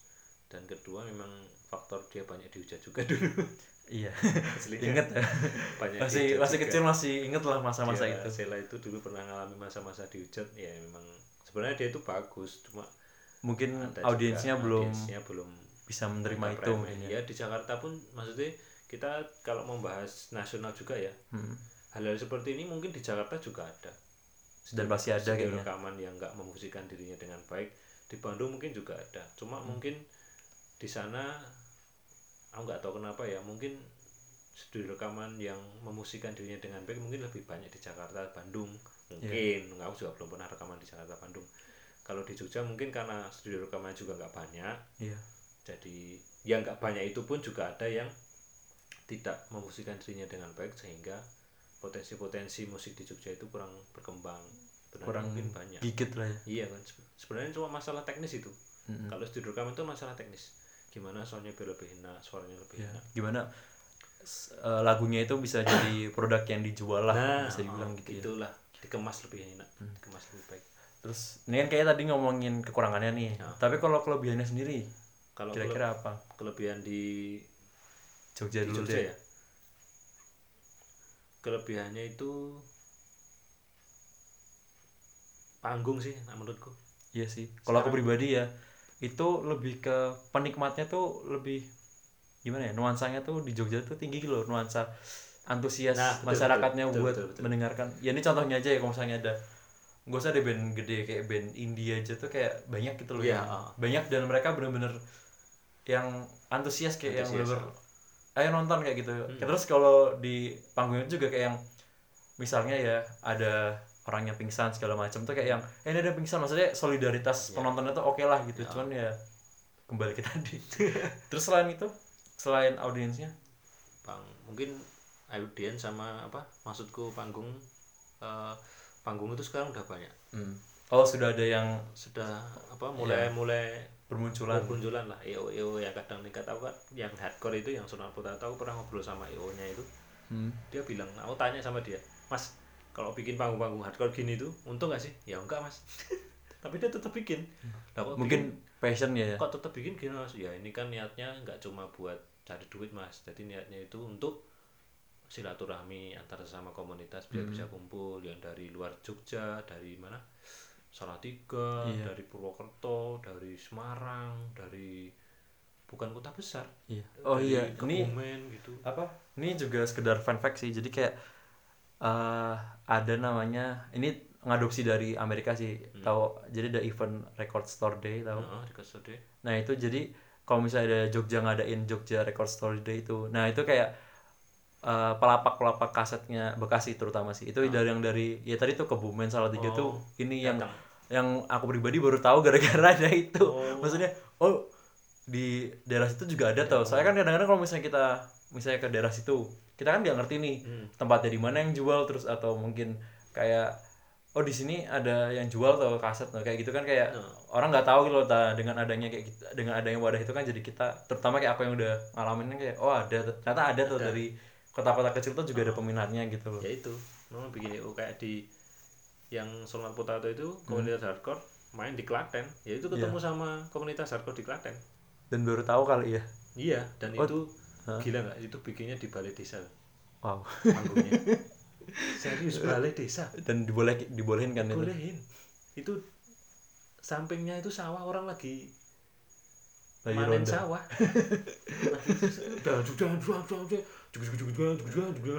Aku keluar wih keren juga nih. Berarti kalau misalnya aku bisa bilang ya contoh aja dari daerah-daerah kecil tadi itu ya. Hmm. maksudnya bukan daerah kecil sih daerah yang mungkin orang lain belum tahu nih. Jadi sebenarnya tuh kayak potensi banyak. Iya cuman untuk mewadahinya tuh kayaknya Nah. masih belum gitu ya masih Nah, belum. apa makanya aku bilang seandainya di Jogja itu industrinya terutama studio rekaman apa ya mungkin salah satunya aja lah. Studio rekamannya itu berjalan dengan baik kan orang-orang dari kota-kota yang di sekitar Jogja itu kan datang kan dekat Iya. datang ke Jogja. Bener sih. Dan Akhirnya- mungkin nih kalau di relate dihubungkan dari yang pertama Mas bilang tadi jadi kayaknya emang yang dibenerin kayaknya harus studionya dulu nih terutama yang di Jogja untuk menarik potensi-potensi di sekitar Iya. Jogja buat bisa ada wadahnya lah gitu ya nggak sih? Kalau perlu di Jogja ada major label sendiri. Iya ya jadi apa? Harusnya. Kota Jogja itu punya punya panggung satu punya panggung sendiri lah ya. sendiri dari Jogja. Jadi Ah. kita itu nggak kita itu nggak harus selamanya menoleh ke Jakarta. Iya. Kita mungkin bisa munculin Raisa baru di Jogja. Iya. Isyana yang baru atau uh, Dewa 19 yang baru yang di Jogja tapi dia lingkupnya di Jogja. Iya. orang datang jadi Men- menarik orang luar untuk ke ke Jogja, Jogja. Jadi Iya. musisi Jogja apa orang musisi-musisi di luar Jogja band-band di sekitar Jogja Hmm, itu mungkin nggak harus ke Jakarta. Iya. Mungkin kita bisa bikin apa meng- mempopulerkan misalnya penyanyi baru misalnya. Ya. semacam kayak Raisa dari Jogja. Hmm, manggungnya di Jogja. Iya. Ini Orang- ini apa ngomong-ngomong soal Raisa ini juga persis yang diomongin dia sih waktu itu sih. Hmm. jadi kalau bisa kayak pemerintah tuh mewadahi supaya artis Indonesia tuh nggak perlu keluar untuk jadi internasional tapi di dalam negeri pun juga Nah, bisa. itu maksudnya. Iya gitu. Raisa pernah bilang ngomong itu sih ngomong. Karena memang ya itu kembali ke ya itu udah anu sih udah next levelnya lah ya. level itu itu udah undang-undang pemerintah kayak Korea Selatan itu. Iya. K-popnya maju kan karena memang pemerintahnya gila itu. Memang sih. investasi pemerintahnya gila. Iya. Dari tahun 80-an dia nyiapin. Dia dia Oh. dia tahu nggak punya apa-apa negaranya. Mau dijual apa negaranya? Pemandangan alam sama Nusa Penida kalah. Iya sih. Tempat wisata cuma sama Bali aja kalah. Belum Jogja belum Jogja. Belum Indonesia yang lain Raja Ampat. Dia mau jual apa? Akhirnya dia biar variasi. Ya memang di Korea banyak yang bagus juga. Cuma kalau variasinya cuma itu itu aja wisatawan nggak akan datang kan? Makanya dia pinter. Dengan industri industri K-popnya itu. K-popnya musik filmnya juga serialnya itu. Nah itu dari pemerintahnya juga. Dan dia memang menyiapkan nah itu aku bilang tadi Hmm. dia itu menyiapkan potensi-potensinya yang memang bagus itu dimasak dengan benar iya lalu iya dikeluarin iya aku baru baru sadar sih apa kayak aku baru ngehnya kan kan kayaknya kalau orang tahu kan baru sekarang sekarang ini Iya. meledak tapi kalau aku denger denger aku flashback lagi tuh sebenarnya udah lama sih ya nggak sih Udah dari lama. zaman tahun kalau nggak salah 2005an tuh kan ada juga ada udah ada boy band ya kalau nggak Iya. salah ya itu Ah. tapi emang baru nge-boomingnya baru sekarang Iya. sekarang ini gitu ya itu kalau aku yang denger kalau aku tahu sendiri ya ada wawancara dengan hmm, pemerhati hati industri gitulah dunia gitulah. Ha-ha. Aku lupa namanya wartawan musik atau apa itu di TV itu. Ya. Itu Korea Selatan itu sudah membuat program itu sejak 80-an bikin K-pop. Oh. Dengan cara apa? Menyekolahkan musisi-musisi muda yang berbakat di Korea itu disekolahkan musik ke Amerika. Oh. Oh iya iya iya.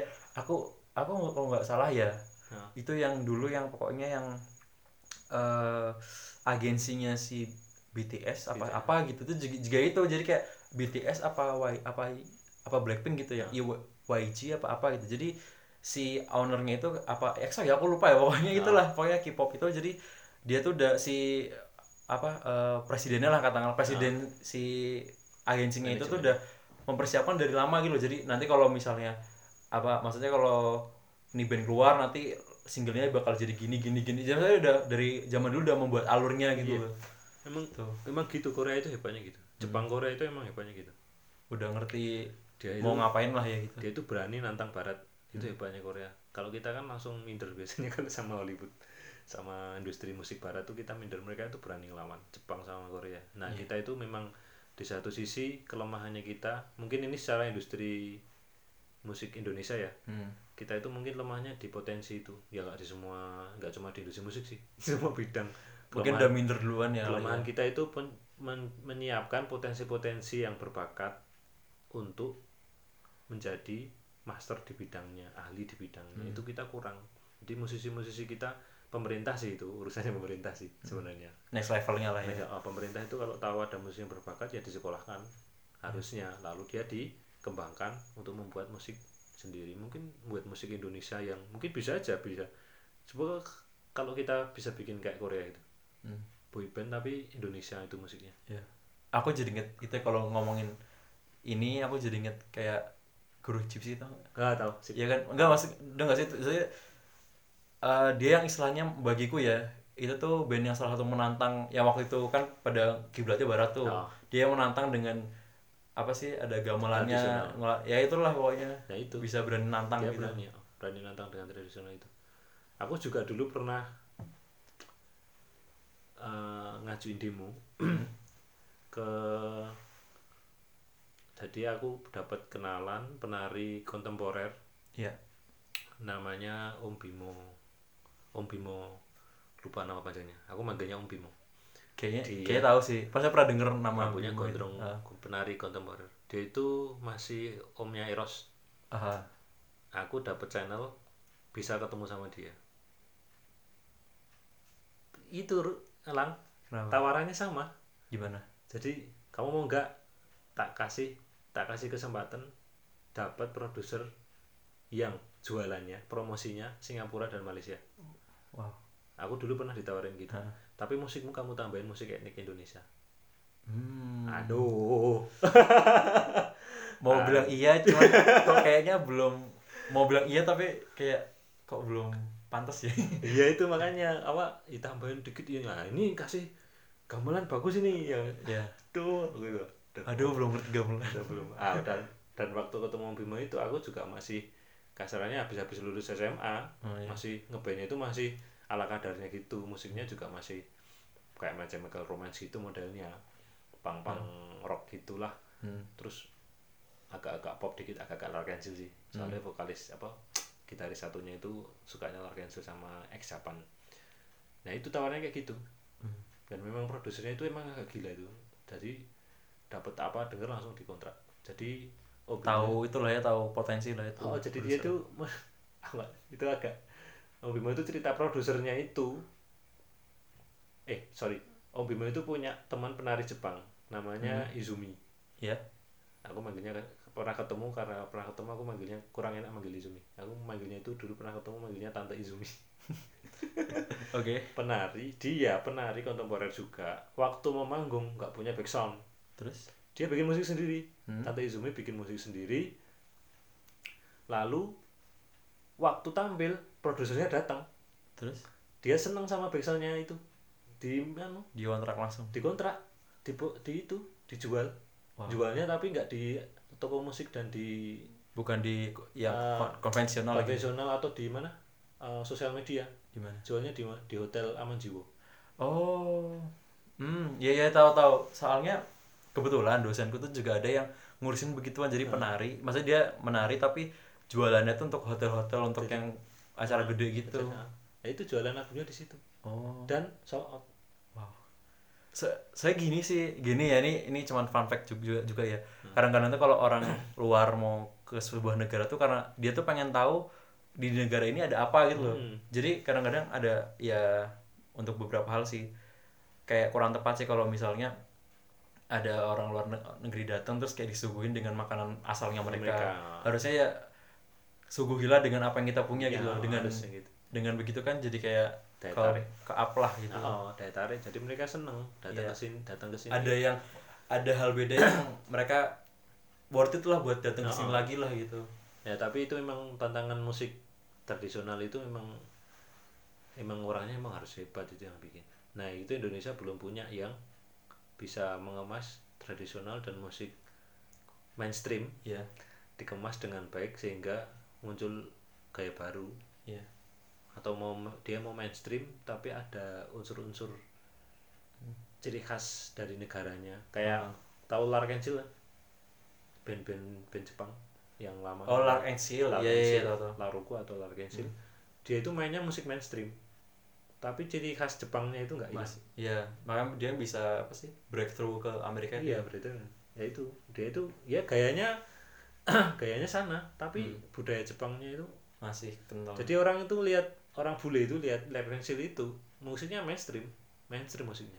Ya ada satu dua sih agak agak mungkin ada campuran ada nada musik-musik Jepang gitu mungkin kalau aku boleh tahu aku bilang kayak si Bjork tau Bjork Bjork? Bjork. ya sih kayak dia mainstream cuman kalau buat aku itu kayak ada tradisionalnya dia gitu. Swedia.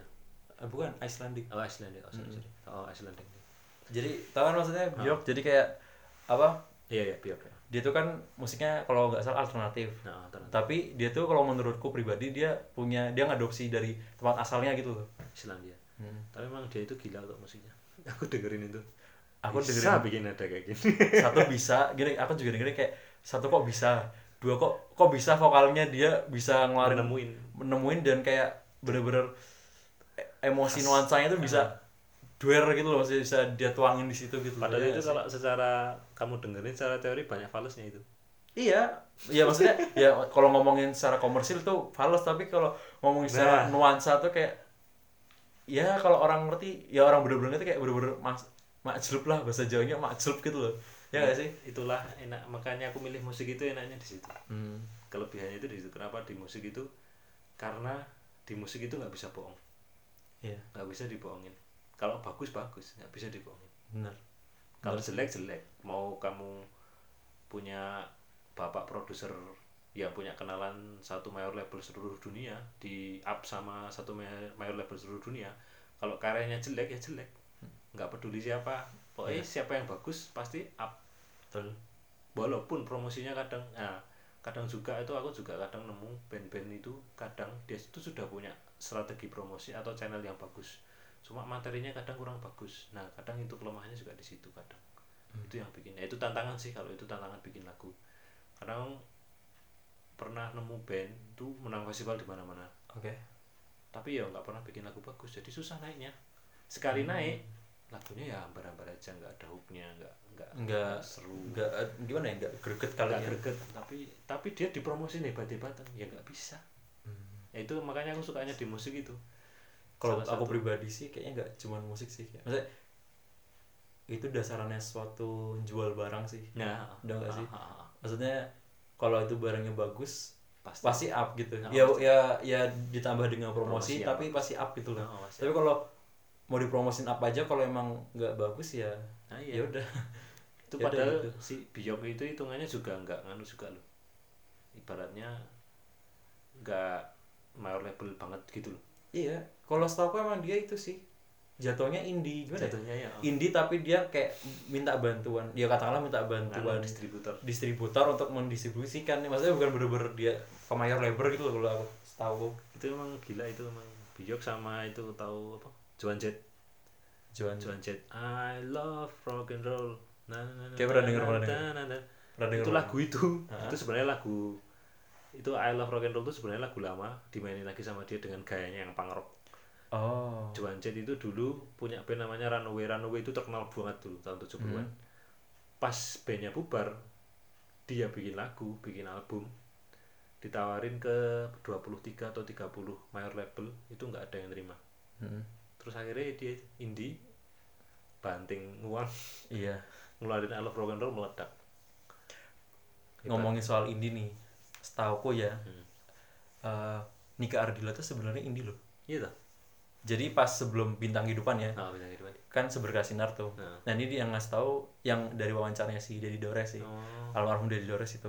Jadi sebenarnya lagu seberkas sinar, seberkas sinar itu juga nggak ada yang itu nggak ada yang ditawarin ke label-label nggak ada yang ada mau. mau. terus akhirnya dia akhirnya banting setir sendiri terus ngeluarin Arista Record eh Arista apa, apa ya? Arista nggak salah terus ngeluarin seber- seberkas sinar terus ya udah.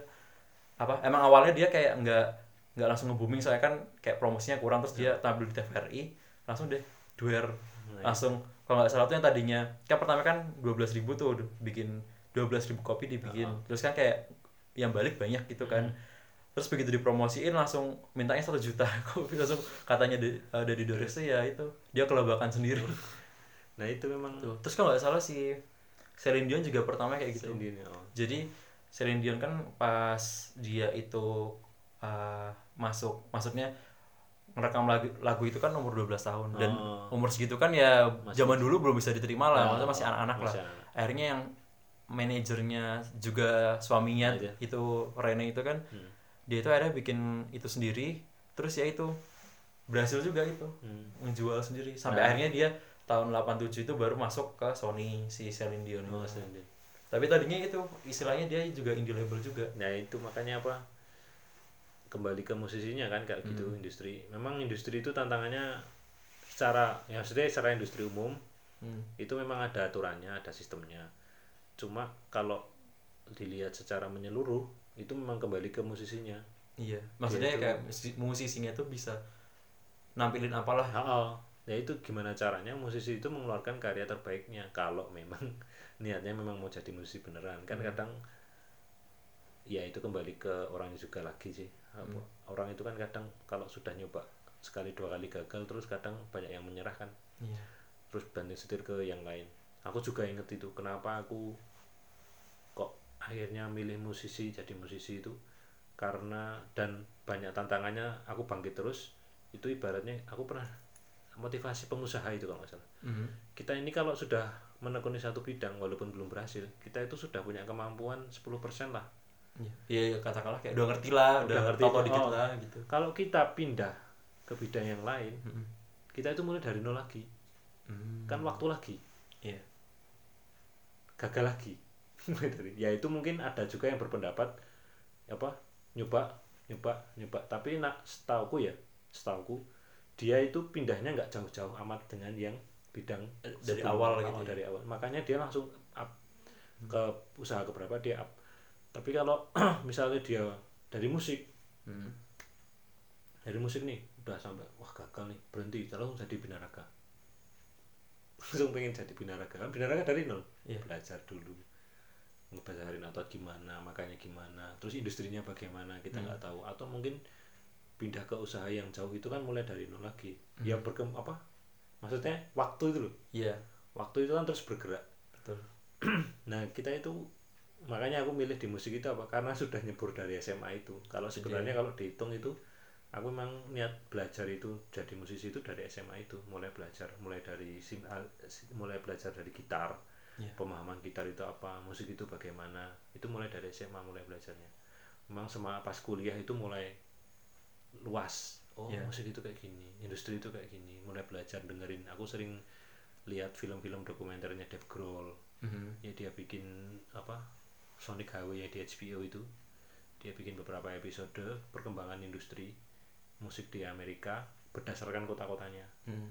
nah Chicago New York itu kotanya itu bagaimana sih industrinya dulu? Iya. nah itu ada sejarahnya. Kenapa industri sekarang kayak gitu? Nah itu ada sejarahnya. Hmm. di Texas di Nashville. Nah itu mulai dari situ mulai belajar. Oh Iya. industri itu kayak gini.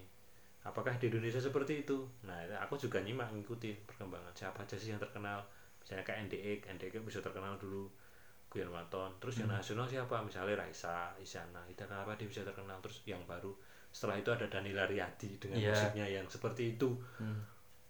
wow aku wih, kok bisa ya ini? Kenapa gitu? Nah, Hmm. itu dipelajari tak pelajarin lalu potensi-potensi musik apa saja di Indonesia ini yang bisa ya itu dipelajari. Karena memang niatnya apa jadi musisi. Mungkin tambahan ya ini mungkin kelemahan anak band atau yang pengen di musik itu kelemahannya mungkin di sini jadi dia anggap musik itu hanya kita main musik Iya. Maksudnya kurang ya kita main musik aja nanti soal lingkungan tuh nanti gitu kali. ya. Nah, jadi musik itu kita juga harus belajar alirannya apa aja, Hmm. sejarahnya bagaimana, uh, industrinya seperti apa, uh, apa namanya, membaca pasarnya bagaimana, Mhm. potensi-potensi apa aja dari musik itu yang bisa kita ambil dari mana aja kita bisa tahu. Contohnya Iya. kayak vokalisnya Radiohead itu pernah Iya. sampai aku belum mema- memastikan itu benar apa enggak dia itu bahkan sampai ngecek ke Bali Mhm. untuk belajar atau nggak belajar mungkin eh, mempelajari lah mempelajari sedikit-sedikit apa itu gamelan Bali musik Bali itu Mhm. kayak apa itu dipelajari Iya. jadi dia itu benar-benar musisi memang kayak gitu jadi dia belajar semua genre mungkin hasilnya dia akan memainkan genre yang dia Suka. sukai atau mainkan misalnya aku akhirnya ah, misalnya aku denger dangdut aku denger jaipongan Hmm. aku denger gamelan aku denger jazz tapi nanti semuanya itu tak rangkum lalu aku hasilkan ke musikku jadinya rock rock Iya. tapi nuansanya gini nuansanya gini Hmm. Jadi Nah. ngeluarin versinya sendiri lah Iya, ya gitu. nah itu itu ya se- sebagai musisi pun kita juga harus berkualitasnya seperti itu sampai sejauh itu Iya. ya makanya Ahmad Dhani bisa kayak gitu kan Bisa. Kayaknya gampang banget ya. kualitasnya A iya A dan plus kan dia gitu A plus dan Memang- kayaknya tuh buat lagu tuh gampang banget dia dia juga belajar sejarah dia Iya. tahu musik musik musik itu tahu album itu dia tahu The Beatles itu dari yang nggak terkenal dulu dia tahu Hmm. tadi dia tahu sound sound makanya dia bisa ngasilin penyanyi kayak Reza dia tahu potensi. Iya. ini Reza bisa bagus. Tere Tere Iya. dulu bisa terkenal itu anak buah apa temuannya Dani. Tahu netral? Tahu. netral dulu itu yang megang Dani awalnya. Oh. Ahmad Dani. Bisa ngeluarin walah itu. Dani Iya. itu dulu yang megang.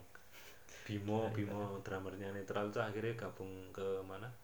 Ahmad Ben itu kan karena itu Ahmad Dhani emang dia overall dia itu Iya. emang gila dia tuh. Gila karena, karena dia secara musisi memang dia belajar semuanya. Hmm. nah Referensinya banyak. beberapa kita itu kadang stuck ke- ah, apa salah satu juga yang buat kita lemah di industri musik mungkin Indonesia juga ya atau mungkin mungkin Indonesia lah mungkin nggak mungkin pengaruhnya ini nggak gede kita itu nganu suka sebagai musisi ya ini Hmm. kita itu suka berpacu untuk punya skill yang tinggi Mhm. misalnya gitaris Ya. itu keren kalau bisa typing sweeping Oh iya iya. Iya iya. iya. Iya, Aku sering maksudnya di circleku tuh ada banyak menemukan hal itu sih. itu Biasanya dinilai dari skill skill dia main gitar iya itu skill penting Hmm. cuma kalau terlalu mendewakan itu kamu nggak bisa nggak paham harmonisasi gimana Hmm. tempo kayak apa sound yang pas yang pas itu apa itu maaf ya bullshit itu semua teknik itu semua nggak Hmm. kepake teknik itu hanya sebarat ibaratnya itu cuma kembang aja cuman ya sebagian Biasa. kecil dari banyaknya. makanya kalau kamu perhatiin lah Hmm. tidak ada satupun band yang legend Ha. skillnya dia ngeluarin skill tinggi nggak ada satupun band legend musisi legend dunia itu yang terkenal dia punya ngeluarin skillnya tinggi itu kecuali satu Siapa? Queen Oh iya. Iya iya iya iya. itu jangan semuanya rata-rata rata-rata semua musiknya itu simple itu. Mm-mm. karena dia apa? tapi nggak pernah melupakan tiga hal itu tempo sound sama harmonisasi udah itu tiga itu tak kebanyakan musisi kita apalagi anak band Hmm. itu ah kalau cuma main kayak gitu aja bisa main tiga padahal tiga nada itu kalau dimainkan dengan tempo yang bagus sound yang bagus harmonisasi yang bagus feel yang bagus itu bermakna makanya kamu kalau perhatiin juga gitaris-gitaris terkenal di dunia yang bener terkenal Hmm. itu Eric Clapton Ya, Santana itu Tahu. kamu tahu tahu. mainnya itu sebenarnya biasa nggak menurut Biasa sih. tapi feelnya Filenya, eh, filenya, feelnya dapat. tempo harmonisasi soundnya dapat Iya. maksudnya maaf ya dengan segala hormat aku juga belajar Steve Vai, Joe Satriani, Hmm. Amy Malmsteen yang tekniknya tinggi seperti itu juga aku pelajari Iya. Cuma mereka pun juga nggak mendewakan skillnya. Itu kalau di panggung untuk aksi panggung sih oke oke aja. Untuk itulah ya untuk aksi-aksi aja. untuk untuk eh, mak dessertnya lah ya. Nah kita itu kadang ngeband musisi terutama anak band ini biasanya ngejarnya itu skill itu. Nah itu Iya. sebenarnya yang agak malah apa menurunkan kualitas musik itu sendiri. Oh iya terus kalau menurutku juga ada kan maksudnya ngomongin soal eh, nada-nada simple lah. Kan baik juga kan lagu yang mungkin notnya sama tapi tuh dia bisa bawain nuansanya beda ya tadi tiga itu dengan beda. Jadi kayak terkesannya tuh lagu yang beda padahal tuh Iya. notnya sama gitu Ah, kan ya kan? iya, bayangkan maksudnya kayak ada lagu ini kayaknya mirip deh kayaknya mirip deh karena notnya sama tapi kayak dia bisa bawa ini dengan Nah, cara yang berbeda gitu. nah itu. Kamu tahu sih itu enggak si aku lupa lagunya. Yan Antono Nah, yang apa? Lagunya kalau nggak salah aku lupa judul lagunya. Itu sebenarnya sama lagunya Niki Astria sama aku lupa. Itu kuncinya sama. Aku lupa lagunya. Mhm. lagunya Yan Antono yang judulnya apa.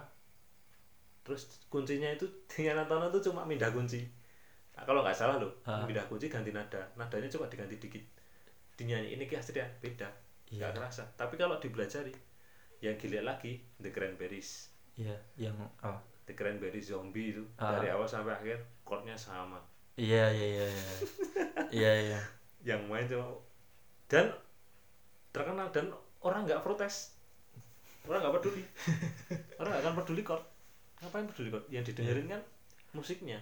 Kalau nggak salah ya ini yang baru-baru ini ya. Ah. jadi pas itu kan ada musisi yang aku juga nggak tahu itu aku juga baru tahu gara-gara ada masalah ini. Jadi tahu Lady Gaga yang Shallow Cello, cello. dan saya kan awan ngefans sama dia kan nah jadi dia tuh di istilahnya kayak di ada yang nuntut lah karena notnya sama Oh, iya. padahal notnya itu cuman istilahnya cuma tiga not doang gitu loh Oh. padahal kan kalau misalnya plagiat kan ada berapa Tujuh. menit lah apa berapa not lah yang nah tujuh itu yang menunjukkan kalau itu Plagiat. plagiat padahal tuh ya cuma tiga not itu tapi kayak dia mau nuntut gitu ya akhirnya ya nggak dilanjutin gitu padahal kalau mau disamain ya lagunya dia lagu Shallow kalau sama kalau nggak salah lagunya Ariana Grande yang One Last Time itu ya juga notnya itu gitu loh. Iya. Ya sebenarnya kan karena musik itu tujuh nada itu. Iya. Dan musik itu sudah ada sejak ratusan tahun yang lalu manusia udah mengotak atik nada itu ya mau ke mana lagi ya tujuh itu.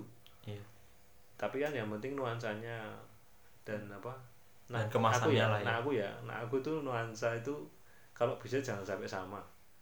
Kalau nuansanya sama khususnya beda itu lebih parah dibanding chordnya sama tapi nuansanya beda kenapa karena orang akan inget nuansa itu kan akan inget misalnya ya orang kita bikin band ini ya kita band kita misalnya. bikin band Hmm. kita bikin chord chordnya kita bikin sendiri tapi nuansanya Rolling Stone Hmm, ya, ya, I see, I see. Ya mungkin ini pendengarnya nggak nggak nggak dong nih dijelaskan ya. iya kita main Rolling Stone Hmm. ya pasti orang larinya kan ke Rolling Stone lah Ya. ya Ke aslinya. kalau tahu Rolling Stone Iya. tapi kalau kita bikin band chordnya nih Rolling Stone tapi nuansanya bikin kita bikin jazz Hmm. orang nggak akan Nggak bakal notice lah ya. nggak akan Hmm. atau Paham. enggak kalau jazz keparan lah kita bikin pop kita bikin pop orang nggak akan kan nggak akan dengerin Iya. makanya kan ada band dulu Ah. ada band nggak usah tak sebut ya ada band itu terkenal itu lokal.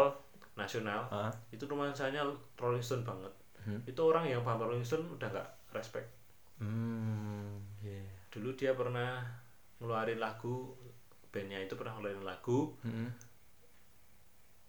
karena aku juga belajar Rolling Stone ya nggak nggak belajar full sih dan ada beberapa temanku yang bapaknya memang penggemar Rolling Stone saat bandnya itu keluar itu udah di underestimate Iya. karena ah, ini Rolling Stone ini Iya katakanlah plagiat nih. gitu. bapaknya temanku sampai bilang ini Hongki Tong Woman ini Rolling Stone ini Hmm. Itu udah udah nggak respect nah sementara anak-anak baru yang nggak tahu kadang mungkin karena dia hanya ngikutin musik-musik yang baru aja lu pada ngefan pada oh ini musik baru musiknya bagus ini Iya. aku udah ai Itulah penyakitnya band baru naik daun lah kayak gitu ya kan. iya tapi akhirnya ya susah memang akhirnya band itu juga agak tenggelam sekarang memang susah karena memang Oh. yang ditiru nuansanya memang Iya. memang kalau nuansa itu sebaiknya memang beda punya khas nuansa itu kan Iya. kekhasan itu Jadi orang ya audiens bisa mengenali lah. Mm-mm. Maka itu kan dikenali dari suara itu kan kalau seorang musisi. Nah itu makanya industri industri-industri kita di Indonesia ini mungkin secara umum ya di Indonesia ini khususnya terutama di Jogja itu memang lemahnya itu di hal-hal teknis seperti itu dari studio rekaman kualitas musisinya yang masih baru-baru itu potensi dari pemerintah juga kurang ada apresiasi tentang musik itu masih dianggap sebelah mata padahal musik itu bisa jadi berpotensi lah ya. punya potensi untuk membantu perekonomian, atau Perekonomian. mungkin ya, Ya, sekedar eh ini loh Indonesia gitu iya ya. membantu perekonomian itu bisa. Cuma pemerintah mungkin nggak semuanya bisa melihat sampai sejauh itu. Atau Iya. mungkin bisa melihat tapi masih, masih underestimate lah ya. underestimate, masih nggak ragu ya. kurang digarap. Jadi garapnya itu hanya sifatnya yang kelihatannya uangnya banyak aja. Ya itu kelemahannya di situ. Teknis kalau di Jogja itu di studio rekaman tadi kedua potensi-potensi di Indonesia tadi yang sebenarnya banyak akhirnya nggak tergarap. Hmm. lalu yang ketiga kualitas musisinya itu kadang. Jadi nggak mau belajar malas belajar.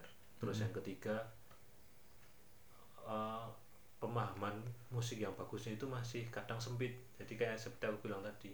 Hmm. misalnya gitaris gitaris kalau belum belum bisa sweeping typing eh, apa main pakai 11 jari. Oh iya. Itu kayak bukan belum hebat tuh loh Hmm. Kan padahal musik itu nggak kayak gitu. Nggak sebatas itu ya? nggak sebatas jadi gitar itu kita intinya itu kan tempo harmonisasi sound tadi. Sebenarnya Iya. enak itu tiga hal itu aman. Orang udah nggak mikir kamu mau main gitar pakai kaki kayak mau pakai hidung kamu ludahin keluar apa nada sebelas nada ya, nggak peduli orang. Itu kan mungkin untuk panggung sih nggak apa-apa. Untuk manggung boleh lah Karena kalau di pada Nah, hasil akhirnya semuanya itu kembali ke lagu. Contohnya yang kerekamannya itulah ya. kerekaman dan musiknya kayak Van Halen. Van Halen itu skillnya gila. Iya iya. Tapi pas main ya dia nggak ngeluarin lah. Maksudnya buat di buat di rekaman tuh ya ya dikeluarin tapi di partnya dia. Hmm. misalnya kayak jam. Ya dia ngeluarin skill typingnya pas melodi. Habis itu kembali ke tempo sound iya harmonisasi. kecuali kalau misalnya di di live kan emang mungkin adalah apa kayak istilahnya tadi apa dessertnya lah Ah, sih? gitu. Ya itu ya mungkin yang Improve-nya agak gila improve-nya ya Dream Theater itu. Ya. Yang agak gila itu memang dia skillnya gila tempo sound harmonisasinya perfect. Itu Dream Theater tapi itu kalau dilihat secara industri tetap kalau kamu lihat yang di atas atas itu industri Amerika Barat itu kamu tahu Nirvana? Nirvana itu gila di sana iya dan. Nirvana itu mainnya gitu. Aku ini ini nggak ini nggak menghina ap- siapa-siapa ya? Oh, enggak, bukan maksud maksudnya gini loh kita kadang itu melihat sesuatu terutama di Indonesia ini kadang melihat itu terlalu fokus ke skill itu loh. Itu yang aku pribadi nggak setuju. Terlalu skill. Skill skill, skill itu wajib. Memang harus punya lah. Kalau nggak punya skill kita main apa? Tapi kalau terlalu mendewakan skill itu kita juga nggak boleh jadi salah nanti memahami musiknya. Karena musik itu luas sebenarnya. Kita pun juga Ya. nggak boleh kita macam gini Guyon Waton jelek musiknya. Nggak kenapa? Nggak ada skillnya. Ya nggak boleh dong kayak gitu. Iya. Kita tetap harus menghormati Guyon Waton dengan musiknya. Memang Betul. musiknya kayak gitu. Jaipongan ya emang musiknya kayak gitu. Maksudnya jangan terlalu sempit lah oh, intinya. maksudnya jangan ya itu kadang musisi kita atau anak-anak band atau yang baru main musik atau mungkin beberapa musisi yang udah lama maaf ya tapi maaf banget ini kadang aku juga nemuin ada beberapa musisi yang udah lama itu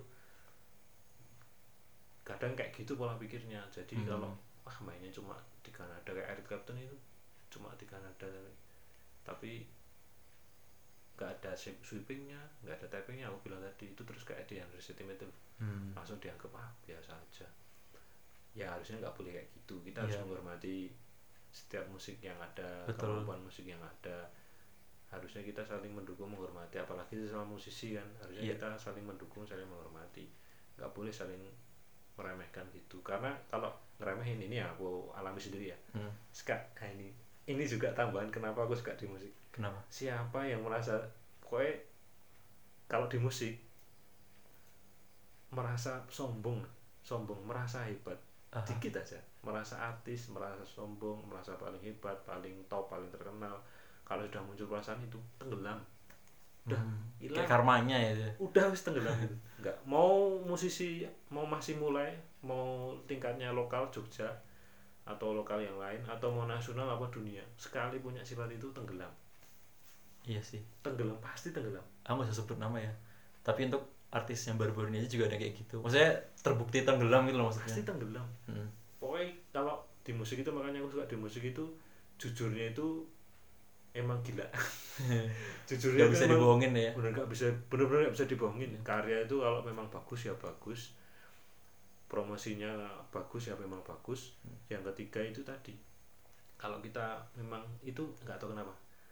Hati kita itu kalau jadi di musik itu kalau memang nggak bersih asalnya bener-bener nggak lurus itu hancur di musik. Nggak ya bisa. kecuali kalau dia seleb ya nggak tahu ya. Iya nggak bisa. Ya itu nggak tahu sih ya kita mau sebut artis terkenal sekarang lah mesti orangnya humble mesti ditanya mesti dijawab Hmm.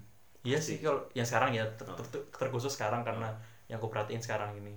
Iya sih, maksudnya ya nggak yang gimana sih ya nggak yang sok artis gitu sih. Iya. Kebanyakan. kebanyakan ya nggak iya itu kembali ke orangnya sih cuma jangan kayak gitulah Mm-mm. ya itu memangnya aku makanya aku di musik itu tuh salah satu hal yang membuatku tertarik di musik itu itu jadi kita itu jujur. Iya. kita itu harus jujur. Kalau di musik nggak jujur itu nggak bisa. Mhm. susah. Ya mungkin naik sekali dua kali lah. Tapi habis itu selama kita nggak jujur nggak bisa. Iya. kita ngikutin tren. Kita sukanya rock ngikutin tren. Bikin pop Melayu. Nggak jujur kan?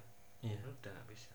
Tenggelam Karena ya tadi tuh ya nuansanya tuh kan merasuk ke bawah bawah sadar nah, itu ya. musik magisnya itu di situ Magi, makanya ma- magisnya lah magis magis musik itu ya walaupun mungkin ada yang nggak sepaham dengan musik ya kelompok yang lain itu nggak tahu lah itu udah Mm. maaf bukan maksudnya udah beda lagi itu konteksnya tapi maksudnya musik itu kalau dipahami dengan benar ditempatkan di tempat yang benar Hmm. itu akan jadi hal positif di kita Mungkin gak cuma musik sih, kayak semua kalau ditempatin di tempat Iya. yang benar ya Oh, semuanya it's okay gitu. Karena kadang kan ada yang meng- mengeneralisasi kalau musik itu bikin kacau musik itu. Ya itu adalah satu dua musik kayak gitu ada. Musik itu memang kalau di penelitian memang ada nada-nada tertentu itu yang bisa bikin bunuh diri Iya. bisa bikin orang putus asa itu memang ada. Itu kembali ke orang yang bikin itu niatnya mau bikin musik itu buat apa? Mau buat bermanfaat bermanfaat untuk orang membuat positif lingkungannya orang lain biar hidupnya tambah mantap biar solusinya keluar setelah dia dapat masalah. Ya. Kan kita nggak tahu. Misalnya kita bikin musik orang datang ke konser kita manggung kita setelah dengar kita so apa dia lebih lega lebih tenang. Lebih Nah, ada mungkin dapat pengalaman baru dapat mungkin. pengalaman baru dia jadi ketemu solusinya. Kita nggak tahu Iya. maksud makanya kita satu lagi mungkin kita itu kalau bikin sebagai musisi kita itu kalau bikin musik musiknya itu juga harus yang positif itu Mm-mm. jangan sampai kita bikin musik yang membuat orang itu tambah down Iya. buat orang itu tambah putus asa tambah gak punya pegangan hidup nah itu ya bikin kacau apalagi industri musik secara dunia ya itu memang tantangannya di situ karena Dave Grohl pernah wawancara sama pemain pianonya Elvis Iya. menurut dia industri sekarang itu kacau industri musik dunia Mhm. kacaunya di mana karena industri sekarang itu musik itu dua Ah, party sama perempuan iya. nah Sama drugs. Ya sudah ada masuk party nah, lah gitu. itu. nah itu dia, dia dikritik nah dia itu melawan itu pianisnya pemain pianonya Elvis Presley itu ditanya nah aku sekarang melawan itu jadi dia pengen mengembalikan musik kayak dulu benar-benar musik itu loh tujuh Iya. orang tuh Makanya kan kok nggak salah banyak yang bilang ya, pokoknya the best era musik itu 70-an itu ya. 70-an. Ya kan dia sih. Freddie Mercury, Mercury pernah bilang kan apa eh, kalian beruntung bisa hidup dan bikin musik di tahun ini karena tahun ke depannya udah gak kayak gini lagi kalau dia salah udah- bilang gitu dia ya. udah tahu dia udah tahu Hmm. ya itu tapi gini lah memang industri sekarang kayak gitu dunia itu tapi kembali ke musik tadi yang aku bilang jujurnya itu nggak bisa hilang Hmm. kalau pakai perempuan bikin musik nih Iya. video klipnya ada perempuan-perempuan telanjangnya Hmm. kedua musiknya party kalau lagunya nggak bagus nggak jadi Iya. Dan kayaknya kalau sorry maaf ya kalau mungkin kayaknya musisi-musisi baru tuh baik yang tidak jujur dalam artian kayak dia cuman masukin unsur omongan kasar, Ah, party, ah, ah. cewek Ah, atau drugs mungkin tapi ya tadi itu dia nggak jujur jadi kayak ya udah gitu. ya ya Ya udah. musik itu tuh gitu musik Hmm. itu sebenarnya nggak tahu tuh Tuhan bikin musik itu kok bisa kayak gitu Kayak Musik gitu itu- ya Pak apa ya? Kayak kalau digunain dengan baik ya jadi baik, kalau Iya. itu jadi buruk gitu ya. ya musik itu kayak ada kalau nuansa itu loh aku kalau aku ya nangkapnya ada nuansa di situ nuansa musik itu kalau memang di situ orangnya memang hatinya lurus Hmm. itu memang hebat magisnya itu keluar Hmm. tapi kalau memang yang ngeluarin itu orangnya nggak lurus nggak keluar magisnya ya sebenarnya kita nonton video klip lagunya ya isinya perempuan semi telanjang atau telanjang terus party. S- ya kita cuma lihat itunya aja kan musiknya nggak dapet kan. Hmm. Paham paham. terus oke mau dengerin musiknya dengan bumbunya katanya bumbunya dengan Yang tadi perempuan itu. yang tadi itu. Kalau memang musiknya nggak jujur lagi itu nggak lurus kan aslinya ya itu Iya. nggak bisa nggak makanya kan kamu- kalau dibandingin musik sekarang era sekarang itu kelemahannya di situ Iya. akhirnya cepat ingat cepat lupa kan Bener. Ya cuman lewat aja gitu. akhirnya apa kebanyakan orang sekarang balik ke dengerin lagu lama karena di Iya. situ nemuin nuansanya Oke terakhir kira-kira ada pesan atau yang mau disampaikan buat para pendengar? Eh, pesan untuk para pendengar kepada atau yang masih muda-muda yang masih kuliah SMA atau mungkin yang baru lulus pertama segera membuat pilihan dalam hidupmu sebelum kehidupan memilihkan keadaan untukmu Asik. Terus yang kedua untuk yang me- memulai sesuatu jangan pantang menyerah. Kegagalan pasti akan kita temui terus karena kita memulai sesuatu. Jadi tetap berkarya, jangan pernah menyerah. Langsung yang ketiga kepada musisi-musisi yang mungkin baru mulai atau sudah mulai tapi kok belum ada perkembangan eh, di dunia musik terutama itu memang perjalanannya seperti itu prosesnya seperti itu jadi jangan sampai sebagai musisi kita ini berhenti berkarya atau membuat lagu itu kuncinya proses untuk bisa berhasil atau tidak itu nanti menjadi misteri di kehidupan kita selama kita menjalaninya dengan baik Oke, mungkin eh, ada Instagram atau sosial media yang bisa kita follow, pendengar follow gitu. Eh, Sekalian promosi nih. Oh iya, sekalian promosi ya. Aku ada Instagram, di situ ada karya-karya musikku, aransemen, eh, improvisasi-improvisasi lagu di Instagram hangga underscore bagaswara. Dan kalau mau lihat skill-skill gitarku, Asik. silahkan lihat di YouTube @hangga bagaswara. G-nya berapa? Hangga bagaswara. G-nya dua. Dua ya. Heeh, Oke. Hangga bagaswara. Oke, itu tadi dari Mas Hangga Bagaswara dari band apa tadi? Fun and free. Fun and Free dan Soul Out Salt nut, Salt nut potato. Potato. Oke, makasih Mas. Siap, sama-sama. Oke, mungkin itu sekian dari saya dan Mas Hangga. Mungkin kalian juga bisa follow IG saya di @gatauvansa pakai W G A T A W Vansa. Kurang lebihnya mohon maaf. Kita ketemu lagi di episode selanjutnya. Wassalamualaikum warahmatullahi wabarakatuh.